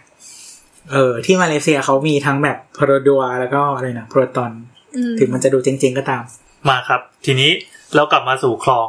อืม เออ จริงๆแล้วเราก็รู้สึกว่า อันเนี้ยมันเป็นปัญหาของรัฐอยู่เหมือนกันที่รัฐไม่เคยเห็นทรัพยากรของเรามากพอ ทั้งๆที่บางอย่าง ในพื้น เขา ที่เรา เห็นหรือเปล่า เขาเห็นหรือเปล่าเขาเลยทำอ่ะ ก็จะเห็นมากกว่าเราก็ได้ แต่แต่เขาก็ใช้ไม่เต็มร้อยไงแม่งั้นถ้าเกิดเขาเห็นทรัพยากรเขาจะเห็น เขา ว่า ไม่ได้มีเป้าประสงค์เดียวกับ เขา ที่เรา ใช้ คิด เต็มร้อย แต่เขาประสบให้ใคร เออเป้าประสงค์เขาอาจจะไม่เหมือนเราก็ได้ เขาไหนวะ เอออาจจะเป็น รัด ตรง รัดรัดรั อ๋อ ด อ๋อ ครับ รัดรัด ก็เขาอาจจะมุมมองไม่เหมือนกับเราเนาะ ในการหมายถึงว่ามุมมองในแง่ของการพัฒนาเมือง พัฒนาพัฒนาที่ แต่ ดี ถ้าเกิดเขาเป็นรัฐที่เป็นประชาธิปไตยจริงๆเขา นี่ ค ก็ ว ทำ ร เสร็ จะ จแล้วเห ฟั ราง ไม่สวยเลยอะ เขาควรจะฟังสิ่งที่เกิดขึ้นกับชุมชนอย่าง อย่างที่เราบอกบอกว่าคลององอ่างเนี่ย มันมีประวัติศาสตร์ของมัน ที่เปิดพักไม่คือถ่ายรูปหวยเอง ถ่ายให้สวยก็ถ่ายได้ มันมันมีประวัติ ก็ ศา คือ สต ต้ ร์ องครอปใช่ไหม ต้องขอบต้องข อบ มันเหมือนไอ้นี่ไงไอ้เทศกาลรู้จักเทศกาลชื่อรักดอกปะที่เขาเป็นทำจุดเช็คอิน เราชอบคำนี้ จุดเช็คอินแห่งใหม่ที่เขาเอาดอกไม้ไปจัดเป็นพร็อพต่างๆ แล้วให้คนไปถ่ายรูปอะก็มีคนมาแฉว่า มันไม่สวยคนไปต่อคิวอะไรเนี้ยแล้วแบบดูมุมถ่ายที่แบบ แย่ ก็ที่บาหลีไงที่แบบที่มันมีที่เป็นเป็นวัดอะแล้วอยู่บนดอยอ่ะ อยู่บนเขา อ่า อืม แล้วก็แบบคือที่เหมือนจะมีน้ำสะท้อนจริงๆ คือเป็นแผ่นกระจ ใช่ ก ใช่ คือมันดีไซน์มาให้คนที่ถ่ายรูปเป็น หรือว่ามีคนที่มีเทคนิคการถ่ายรูปที่ใช้สถานที่นั้นเป็น คืออย่างตอน เอ๊ะจะเดือนก่อนมาที่ไปเที่ยวที่เราไปเที่ยวหัวหินแล้วแบบ ไปร้านหนึ่งที่แบบก็ดูสวยแล้วเราถ่ายมาแล้วถ่ายแล้วส่งให้คนอื่นก็บอกว่าสวยก็คือ เราอะถ่ายแบบ close เพื่อแบบไม่มีมันให้ไม่ให้เห็นมนุษย์แม้แต่คนเดียว อ๋อ ก็ต้องแบบนั้นก็ต้องแบบนั้น อืม เหมือนเมื่อกี้ที่น้ำถ่ายเค้กมาแล้วก็ถามว่าน้ำถ่ายสวยไหมนะ แล้วไม่มีใครเห็นด้วยเลย ไม่แต่ ถ่ายสวยพวกนั้นนะไม่รู้จักองค์กรอบศิลป์ห่วย แต่แต่แต่แต่อีกคลองเนี้ย คือ องอ่างนะคะ คือภาพรวมแล้วคือไม่สวยเลย คือในแง่คำว่าสวยไม่สวยอะสำหรับเราอะสิ่งเนี้ยมันเปลี่ยนไปได้ ถ้าเกิดมันมีชีวิต คือถ้าเกิดรัฐในการส่งแม่เส นั้น ริ เป็น ม แง่ผลประโยชน์หรือเปล่า ไม่คือเราเรารู้สึกว่าวิถีชีวิตมันคือความสวยงามด้วยไง อืม อย่างสมมติว่า แต่ ถ้า นี่มันปลอมนะ ก็จะกระปอมก็เพราะว่ารัฐทำไม่ได้ไง อืม รัฐทำชีวิตปลอมๆแล้วก็เอาจุลินทรีย์ปลอมๆมาใส่ให้เราทุกวันเนี้ย ก็คือเวลาที่รัฐทำทำท้องที่หรือทำแลนด์มาร์กอะไรสักอย่างหนึ่งคือทิ้งภูพิราบเป็นหน้ากอง แล้วก็สร้างสถานที่ปลอมๆขึ้นมา อืม ใส่คนปลอมๆขึ้นมา แล้วคุณก็ต้อง แล้ว ใส่ เอาป้ายป้ายป้ายตัวอักษรหลักสีไปวางไว้ เออซึ่งเราไม่ได้ต้องการการลงทุนแบ็กดอปราคา 320 ล้านไง อ่า เราคือถ้าคุณจะทำแค่เนี้ย คุณ แต่ ทำ เขาอยากได้เปล่า เขาไหน คือใคร เขา วะ ไหนนะ เขา กู ใคร ชักอยากรู้แล้วเนี่ย พูดมาสิ ใครวะ เนี่ยเดี๋ยวกู เออเออ ขมวดหลายรอบแล้วจะส่งไปให้พลอยเนี่ย เขาเขาคนนั้นที่ไม่ใช่เราที่เป็นเจ้าของประเทศนะคะ คือพวกเนี้ย พอมันปราศจากชุมชนหรือว่าสถาปัตย์ที่มันปราศจากชีวิตอะมันก็ไม่ใช่สถาปัตยกรรมที่สมบูรณ์หรอก ว้าว อืมคือมันต้องที่เราบอกไงว่ามันต้องคิดให้จบแต่แรกว่าอยากทำให้เป็นอะไร อืม คือสมมติว่าถ้าคุณอยากเป็นเอ่อพื้นที่การค้า อืม เป็นที่ท่องเที่ยว แล้วแล้วการค้ามันอยู่ไหนวะ อืม หรือว่าอะไรอย่างเงี้ยคือคือคือคือพอคิดไม่ ไม่รู้มันอาจมันจะเขาอาจจะไม่ไม่ capable ในการคิดแบบเอกชนที่แบบลงทุนแล้วหาผลกำไรอะ่ะ อืมอืมมันก็เลยทำไม่ถึง อืม จริงๆ เรารู้สึกว่าเราอยากให้เขาประเมินความความคิดตัวเองไว้ต่ำๆนะแล้วก็แบบ แต่จะจะบอกจะบอกว่าโครงการพวกเนี้ยมีจ้างศึกษาหมดนะ ถูก ก็จ้างเขา จ้า มี ง หน่วยงานในราชการตั้งเยอะในการที่ ไม่ จะ ใช่เขา ทำ จ้างมหาลัย โครงการพวกเนี้ย คือจ้าง ไม่ใช่ ศึกษาแล้วยังไงต่อหลังจากการศึกษาแล้ จ้าว งเอกชน โครงการพวกเนี้ยจ้างเอกชนด้วย อ่า เอกชนคือใครครับ คนที่ตั้งบริษัทในค่ายเหรอครับ ไม่น่าใช่นะ กูพยายามจะโยง นั่นแหละ ไปหาข้อมูลที่เชียงใหม่หลายรอบแล้ว แม่งั้น ตัดไป ชียง วุ่ ใม่ นๆเลยได้ไหมวะ อ่ะตัดไป ไปเชียงใหม่เลย ไม่ขอขอขออีกนิดนึงอีกนิดนึงจะบอกว่าที่ช่องเกซอนน่ะเอ่อรีเทิร์นที่มันกลับมาที่ที่ที่เราบอกว่า 8,500 ล้านนะ อือหือ รีเทิร์นที่มันกลับมาไม่ได้แค่มี Public Space นะ อืม คืออย่างที่บอกอย่างที่น้ำเล่าไปว่าตอนแรกอะเขาทำทางด่วนเอ่อครอบคลองเนาะ อืม เอ่อการที่เขารื้อทางด่วนออก เอาพื้นที่ถนนหายไปเนี่ย มันส่งผลให้เอ่อการเดินรถภายในเมืองโซลอะมีปัญหา อือหือ อืมอืม แต่เขายอมแลก โอ้เขานี่ใครวะ รัฐบาล อ๋อ อื อ ม แล้วสิ่งที่มันได้มาก็คือว่า คนใช้ Public Transport รถบัส รถอะไรต่างๆ เพิ่มขึ้น คนเดินมากขึ้น แล้วก็ได้มีพื้นที่ตรงนี้ ที่มันเพิ่มมูลค่าให้ที่ดินรอบ ใช่ คือสมมติว่าคนคนเดินมันก็เท่ากับว่าคนมีโอกาสในการจับจ่าย ๆจับจ่าย ใสอ มากขึ้น ก็เป็นเรื่องของเศรษฐกิจ เหมือนแบบถ้ามีถนนระหว่างเมืองตัดผ่านหน้าบ้านเรา เราอ่ะ ไม่ได้ไม่ค่อยได้อะไรนอกจากเสียง ไป เพราะว่าเราขายข ไป อง ฟั ไม่ ง ได้ อีพีไปฟังอีพีคนออกแบบเมืองอ่ะนานแล้ว นักออกแบบโครงข่ายเมือง เออนะออกแบบโครงข่าย เมือง มันพูดเอง ทำเองด้วยนะ โอ้โหเหี้ยอะนานละสามปีแล้วมั้ง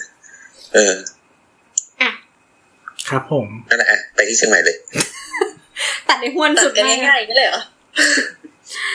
คือจริง ๆ แล้วอะเราเราจะตอนแรกเราจะขมวดว่าจริง ๆ แล้วไอ้ไอ้ตัวชองเกซอนนะเขาก็เอาเรื่อง history ของชุมชนเขาอะมาเล่าด้วยเหมือนกัน ไอ้ของขององค์อ่างเนี่ยก็พยายามจะเล่าแล้ว แต่ว่าพอดีตัดขาดกับชุมชนเยอะไปหน่อย ก็เลยแบบไม่ไม่ค่อยสมูท ก็หนักไปทางจุดเช็คอิน เออหนักไปทางไปทางทำแบ็กดอปสำหรับถ่ายรูป ครับ นั่นคือเราว่ามันไม่ได้ผิด ถ้า อืม ถ้ามันเป็นสิ่งที่เขาคิดมาแล้วมันได้ผลประโยชน์อะเพียงแต่ว่าอันนี้ไม่รู้คิดหรือเปล่านะครับ อืม อ่ะ เขาคิด เดี๋ยวดิกลับไปอ้าไป กลับไปกลับไปกลับไป ต่อต่อต่อ อะแต่ว่าของโครงการที่มันทำเกี่ยวกับคลองเนี่ยที่จังหวัดอื่นเราก็มีนะ ใช่ใช่ใช่ใช่ถึงเวลาของเราแล้วตื่นเต้น เอาเลย ค่ะก็คือทุกคนคะที่เชียงใหม่ มีคลองหนึ่งที่เป็นคลองที่สำคัญมากๆ เรียกว่าคลองแม่ขา คนเชียงใหม่เนี่ยจะเรียกว่าน้ำแม่ขา คือจุดเนี้ยมันเป็นคูเมืองชั้นนอกของเมืองเชียงใหม่อีกทีหนึ่ง โอ้ก็คล้ายๆไอ้นี่นะเนี่ยคล้ายๆของรอบกลุ่มนะ ถูกต้องมันคือโมเดลคือกัน ซึ่งซึ่งเหมือนกับว่าอันเนี้ยมันเป็นคูเมืองชั้นนอกของเมืองเชียงใหม่ อยู่ด้านตะวันออกแล้วก็ด้านใต้ ในอดีตการนานหมาเมื่อก่อนหน้านี้ เจ็ดร้อยกว่าปีมาแล้ว เออ ตรงเนี้ยมันมันเป็นประโยชน์มากๆก็คือ มันเป็นการระบายน้ำจากเขตในเมืองอะสู่แม่น้ำปิง สมมติว่าฤดูน้ำหลากฝนมาเยอะนุนนันนีนนน้ำจากภูเขาไหลลงมา ไอ้คลองเนี้ยมันจะเป็นการช่วยการผันน้ำออกจากตัวเมือง ให้ลงไปในน้ำแม่ปิง เร็วขึ้นแล้วก็ใช้เพื่อการเกษตร การสัญจรทางน้ำนูนนันนีโนดตามนั้น แต่ว่า ตลอดระยะเวลาแบบช่วงห้าสิบปีให้หลัง แล้วกันมันมีปัญหาเหมือนกับคลองอื่น ๆ ในในประเทศไทยนั่นแหละ ที่ว่าพอเมืองมันขยายตัวมากขึ้น คลองไม่ได้เป็นอ่าทางสัญจรอีกต่อไป คนหันไปใช้ถนน แล้วมันก็จะมีปัญหาเรื่องการลุกล้ำพื้นที่เอ่อความไม่สะอาดคุณภาพน้ำแย่ลงอะไรอย่างเงี้ยค่ะ เขาก็เลยมีโครงการพัฒนาพื้นที่คลองแม่ขานี้ขึ้นมา เพราะว่าเขาบอกว่า จริงๆอ่ะ มันเป็นคลองสายโบราณ สายหนึ่งที่สำคัญของจังหวัดเชียงใหม่ อือฮึ คือย้อนกลับไปสมัยที่พญามังรายกำลังจะเลือกสร้างเมืองเชียงใหม่เมื่อเจ็ดร้อยกว่าปีที่ผ่านมา คือเขาบอกว่า อันเนี้ยมันเป็นตำนานในการสร้างเมืองเชียงใหม่แหละทุกคน เขาบอกว่าการสร้างเมืองเชียงใหม่อะค่ะ จะต้องมีชัยภูมิเจ็ดประการ แล้วก็มีแหล่งน้ำทั้งหมดสี่แห่ง ซึ่งตัวคลองเนี้ยก็คืออยู่เป็นหนึ่งในเขาบอกว่ามันเป็นหนึ่งในตำนานการสร้างเมืองเชียงใหม่ด้วย อืม ครับ แล้วก็ เราจำไม่ได้แล้วอะว่าตอนนั้นคุณตะเล่าเรื่องตำนานนี้ให้ฟังหรือเปล่า เล่าซ้ำก็ได้ไม่เป็นไร เผื่อไม่เหมือน เอคุอณตะ คุณตาห้านั่นแหละ เขาบอกว่าพญามังรายอะเลือกตำแหน่งของเมืองเชียงใหม่ตรงเนี้ย เพราะว่าเขาเจอกวางเผือกแม่ลูกสองตัวมามุงมามิงมาม้องมาแมง ตอนตอน ตร ที่ งไอ้ ตตอนที่สร้างเชียงรายก็คือเจอช้างเผือก เออ อันเนี้ยเชียงใหม่คือเป็นกวางเผือกสองแม่ลูก ที่ป่าด้านทิศเหนือ สิงห์บุรี เจอฟานเผือกตัวฟานก็คือ สิ่งมีชีวิตที่เล็กลงมาจากกวางหน่อยใช่ปะ ไม่รู้อะ เออ นั่นแหละ คือมันจะเป็นฟางตัวฟานเผือกสองตัวแม่ลูกอะสู้กับหมา แล้วหมาก็หนีไป เขาก็เลยยึดว่า เอ้ย เนี่ย เจอ หนึ่งไอเทมกวางสองไอเทมฟานสามคือมีหนูเผือกกับบริวารสี่ตัว ทำไมมันตัวเล็กกันจังอะ เออเฮ้ยทำไมน่ารักกระจุงกระจิงจังวะ เออ แล้วเราแล้วเราก็ไม่รู้ว่าพญามังรายเห็นเหตุการณ์ทั้งหมดเนี่ยพร้อมๆกันหรือเปล่าอะ พยามังลานั่งถึงนั่งอยู่บนเนี่ยห้างไม้อะ เออแล้วก็เหมือนแบบส่องแล้วก็อู้นั่นกวางเผือกนั่นฟานเผือกแล้วก็มีหนูเผือกกับบริวารอีกสี่ตัวโผล่มา เออ เออ แล้วเขาก็บอกว่า อ่า ข้อสี่นี้เป็นเรื่องชัยภูมิและเขาบอกว่ามันมี อ่า ทางด้านตะวันตกเนี่ย สูงลาดเทมาทางตะวันออกทำให้มันมีน้ำจากดอยสุเทพไหลออกมาเลี้ยงตัวเมือง อ๋อ แล้วก็มีน้ำแม่ข่าเนี่ย โอบตัวเมืองอีกรอบนึง แล้วก็ไหลไปที่เวียงกุมกาม อืม แล้วก็มีหนองน้ำใหญ่อยู่ทางทิศอีสานไว้ให้สัตว์กินได้ แล้วก็มีน้ำปิงเนี่ย ไหลผ่านตะวันออกของเมืองเชียงใหม่ อืม อืมก็คือน้ำท่าอุดมสมบูรณ์ซึ่งมีการเมนชั่นชื่อว่าน้ำแม่ขาตัดภาพมาปัจจุบันน้ำแม่ขากลายเป็นคลองที่เล็กมาก และน้ำเน่าเหม็น และเป็นสีดำแล้วทุกอย่างโคตรของความไม่โอเค แล้วก็ เขาบอกว่ามันมีปัญหาทางต้นน้ำกลางน้ำแล้วก็ปลายน้ำเลย ต้นน้ำมันเริ่มมาจากช่วงอำเภอแม่ริม อือหือ มีการแบบว่าชาวบ้านไปบุกรุก สร้างบ้านคล่อมลำน้ำทิ้งขยะปฏิกูลลงไป ส่วนตรงกลางน้ำก็คือยิ่งหนักใหญ่ เพราะว่ามันเป็นช่วงที่ผ่านนครเชียงใหม่ อืม ก็ เต็มที่เลยจ้า ทิ้งขยะน้ำเนิมนู่นนั่นนี่โน่นไปจนกระทั่งถึงปลายน้ำอยู่ตรงอำเภอหางดง อันนี้คือ ที่มั ตัวนจะไหล ตัวเปิดภาพของคลองแม่ขาให้ดูคือเออมันดูแย่จริง มันดูเหมือน มันดูแย่ เหมือนคลองกากๆอันหนึงที่แบบน้ำดำๆอ่ะ ใช่ซึ่งแบบเมื่อก่อนอ่ะ มันสำคัญมากเลยนะสำหรับในเชียงใหม่ โอ้ยขยะอย่างเต็มเออ ใช่ คือ คือแสนแสบแย่แล้วอ่ะ เราว่าเราคูณให้แม่ขายแย่กว่า โห อืมอืม แต่เราว่ามันอาจคิดว่ามันไม่เน่าเท่านะแต่ว่าหมาย ใช่ ถึง มัน ว่า ไม่เล่าเท่า มั มัน มันมันไม่เน่า ริ เท่า มาณขยะ แต่ขยะเยอะ แต่มันอาจจะเป็นขยะที่เป็นแบบ ไม่ใช่ไม่ใช่ ไม่ใช่ขยะแบบว่าสารอินทรีย์ที่มันเน่าอะไรอย่างเงี้ย อืม อืม เป็นพลาสติกพลาสติกอะไรเงี้ย เขาก็เลยมีอ่าโครงการขึ้นมา ซึ่งมีสโลแกนด้วย ชื่อว่าคลองสวยน้ำใสไหลดีชุมชนมีสุข โอ้โหอ่าครับ ยาวเลยขนาดนั้นนะ ใช่เป็นสโลแกนแล้วก็เป็นเขาก็จะมีพันธกิจใช้ศัพท์นั้นแล้วกัน อืม เป็นเป้าหมายอะว่า อยากให้คลองแม่ขานเนี่ย มีน้ำไหลเวียนเข้ามาตลอดทั้งปี แล้วก็มีการพัฒนาคุณภาพน้ำให้มันดีขึ้น แล้วก็ปรับภูมิทัศน์ใหม่ ให้มันสวยงาม มีถนนคนเดินต่างๆ นานา แล้วก็ให้ชุมชนเนี่ย มีส่วนร่วม แน่ ด้วย คีย์เวิร์ดครบ ครบมาก ซึ่ง ก็คือเขียน สองปี เขียนโครงการปุ๊บเปิดงบได้เลย เออ คือสวยงามมาก เราเราไปนั่งดูแผนพัฒนาแล้วเรารู้สึกว่าเหมือนแบบ ต้องได้งบ ไม่น่าได้ปัดออกเพราะทุกอย่างคือ เขาเรียกว่าอะไรอ่ะ ถ้าเป็นรัฐรัฐซื้อไอเดียนี้อ่ะ อ่าอ่าอ่าเหมือนเหลือแค่แบบอะเฉไรลิมพ นะ เกียรติ เฉลิมพระเกียรติและก้าวไกลสู่อาเซียนอะไรเงี้ยแด่พ่อหลวงอะไร เหลือ เงี้ย แค่นั้นจริงๆนั่นแหละซึ่งเขาบอกว่าตลอดสองปีที่ผ่านมามันก็มีการเริ่มทำสิ่งเนี้ยขึ้นมา เขาก็เริ่มปรับปรุงสองข้างทางแล้วก็มีการทำเรื่องน้ำเสียใหม่ ก็ต้องดูกันต่อไปแล้วกันเราใช้คำนี้ว่าว่าคลองแม่ขาดต่อไปจะจะพลิกโฉมกลับมา เป็นคลองสวยน้ำใสไหลดีชุมชนมีสุขได้จริงหรือไม่ห้าม สถานะโครงการตอนนี้นี่คือยังไงครับ เขากำลังทำอยู่อะค่ะ เหมือนแบบใช้ verb ing อะ อ่าอ่า ดูอิงอยู่ยังไม่ได้แบบว่าจบเสร็จเรียบร้อยอะไรอย่างเงี้ย ก็คือโดยส่วนตัวแล้วอะคิดว่ามันก็คงเป็นไปได้แหละ เพราะว่าด้วยด้วยความที่เชียงใหม่มันมีหลาย ๆ โครงการ ที่พยายามจะปรับปรุง พยายามจะทำให้เชียงใหม่เป็นเมืองมรดกโลก อืม แล้วก็เรารู้สึกว่าเชียงใหม่อ่ะ การที่ชุมชนเข้ามาเข้าร่วมกับอะไรแบบเนี้ย มันเยอะมาก โอ้จริง ๆ เงื่อนไขอันหนึ่งที่ทำให้พ่อแม่สาแบบประสบความสำเร็จ ก็น่าจะมีความประสบความสำเร็จก็คือมีการพัฒนาเชียงใหม่ให้เป็นเมืองมรดกโลกนี่แหละ ใช่ ซึ่งมันอินวอเอาตัวของ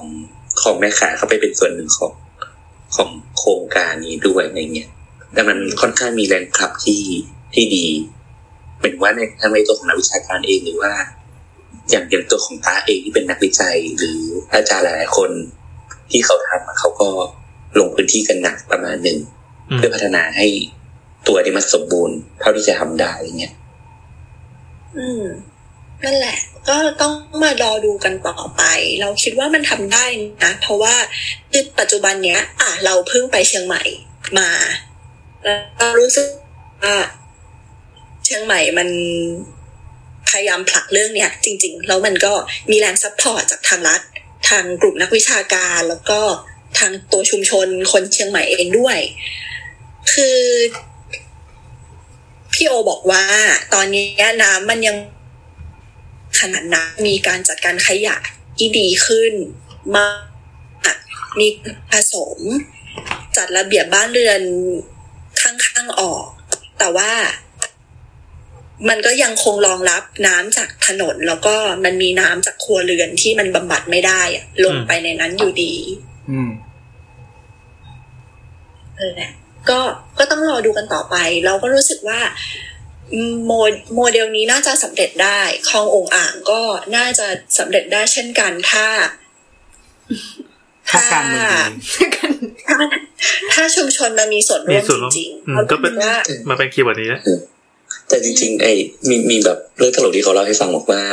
ถ้าเตะตอนเนี้ยในภาคเหนือ ถ้าแบบมีแบบจังหวัดไหนจะทำมรดกโลกหรืออะไรเงี้ยก็คือยังทำไม่ได้ตอนนี้ เพราะว่านักวิจัยและอาจารย์ที่แบบเก่งๆทั่วภาคเหนือ ถูกกวาดไปทำโครงการมรดกโลกที่เชียงใหม่หมดแล้ว โห ก็ เห ไม่ มื เห็ อน น เชียงใหม่มันเป็นเหมือนแบบเป็นไพลอตแพลน ก็ไม่เห็นจะต้อ เป็ ง น ทำนะ น้ำร่อง ทำของเงินนั้นนะ อืมนั่นแหละ นั่นแหละ ก็ต้องมาดูกัน อันนี้ อันนี้จากเชียงใหม่นิวส์นะครับ เขาบอกว่าเออจะมีในส่วนของ ปรับปรุงภูมิทัศน์สภาพแวดล้อมคลองแม่ข่าที่อำเภอแม่ริม งบประมาณ 30 ล้านบาท นะแล้วก็จะมีการเอ่อออกแบบปรับภูมิทัศน์ในเขตเทศบาลนครเชียงใหม่ อีก 1 ล้านบาทนะครับ ก็ร่วมกับคณะสถาปัตยกรรมศาสตร์มหาวิทยาลัยเชียงใหม่นะครับเอ่อแล้วก็ยังมีโครงการสร้างรูปแบบที่พักอย่างเหมาะสม ให้ผู้มีรายได้น้อยริมคลองแม่ข่าเอ่ออันนี้สนับสนุนโดยกระทรวงพัฒนาสังคม และความมั่นคงของมนุษย์เนาะอันนี้วงเงินอีก 47 ล้านบาท ก็เขาบอกว่าคือเขาคิดมาเนี่ยเพื่อ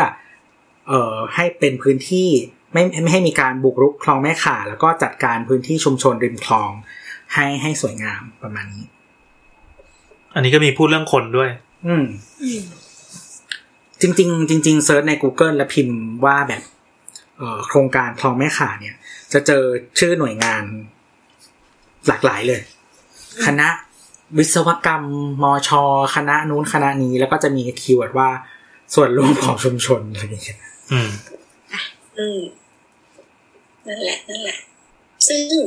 เราก็คิดถึงว่าเรื่องคลององอ่าง มันก็ เรารู้สึกว่าถ้าเป็นคน second generation กลับมาพัฒนาพื้นที่แถวๆนี้ ควบคู่ไปกันกับการพัฒนาของรัฐอะมันก็อาจจะเปลี่ยนพื้นที่ตรงนี้ให้เป็นชุมชนริมน้ำที่จุกจิกน่ารักก็เป็นได้ ใช่ใช่เราก็เชื่ออย่างนั้น เรา